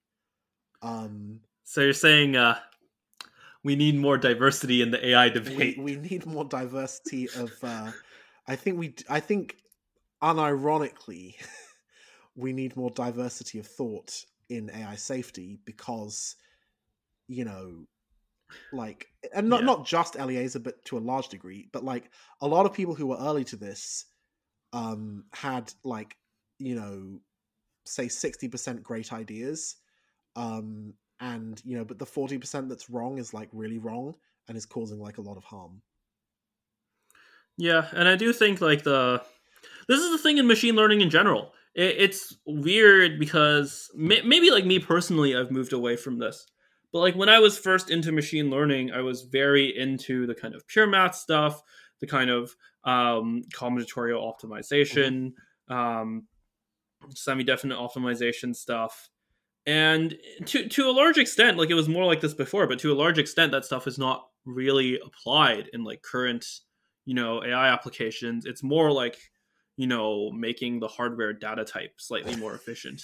That, that, that that's a lot more important right about now than like the pure math stuff. Yeah, I mean, I I, think in, in in general, our sort of debate about the future of humanity uh, and how that relates to AI needs more chaos in the sense that it needs more ideas because you know. as- yeah. th- I- this is like the other Yeah. thing. I, I really want to write this article, but I don't. I, I don't have quite the right framing for it, which is like the machine learning space like needs a lot more grifters. Like it has the opposite problem as like the crypto thing. Like no one in the AI space can sell. Maybe Sam Altman. Sam Altman is perhaps the only person in the AI space that can sell. Right. Everyone else is like somehow more autistic than me. So we need more we need more MBAs. okay, okay, interesting. But, uh, yeah i mean in terms of in terms of more chaos um you know i do think the debate has become far too ordered on on this battle line of pause versus accelerate and you, people are Oh, yeah, people are recruiting too many soldiers who like are good at like going to protests or like posting memes but they don't actually think about this stuff and that's really bad right Yeah, it's very funny because this is also like not optimal politically either. hmm Um, yeah, but you know, I'm happy to have you on. maybe happy to ma- to I contribute mean, maybe, towards maybe we can the contribute increase of chaos. maybe we can contribute to the increase of uh you know different ideas and maybe these ideas are i mean maybe everything i said today was wrong i don't know um but uh this is my take on it right now i do think um the picture of AI safety that a lot of people have is wrong. Um, people are ignoring the downsides of government. People are ignoring the downsides of stagnation. Um, EAC has the right vibe for the, but they don't have the justification.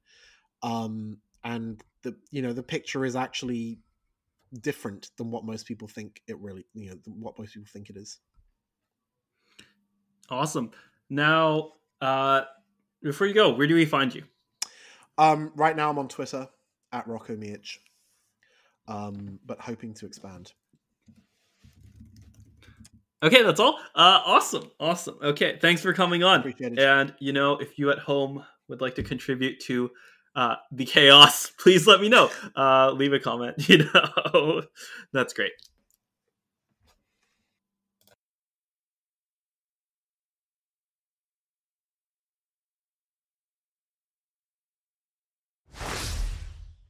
Thanks for listening to my episode with Roko Mijic.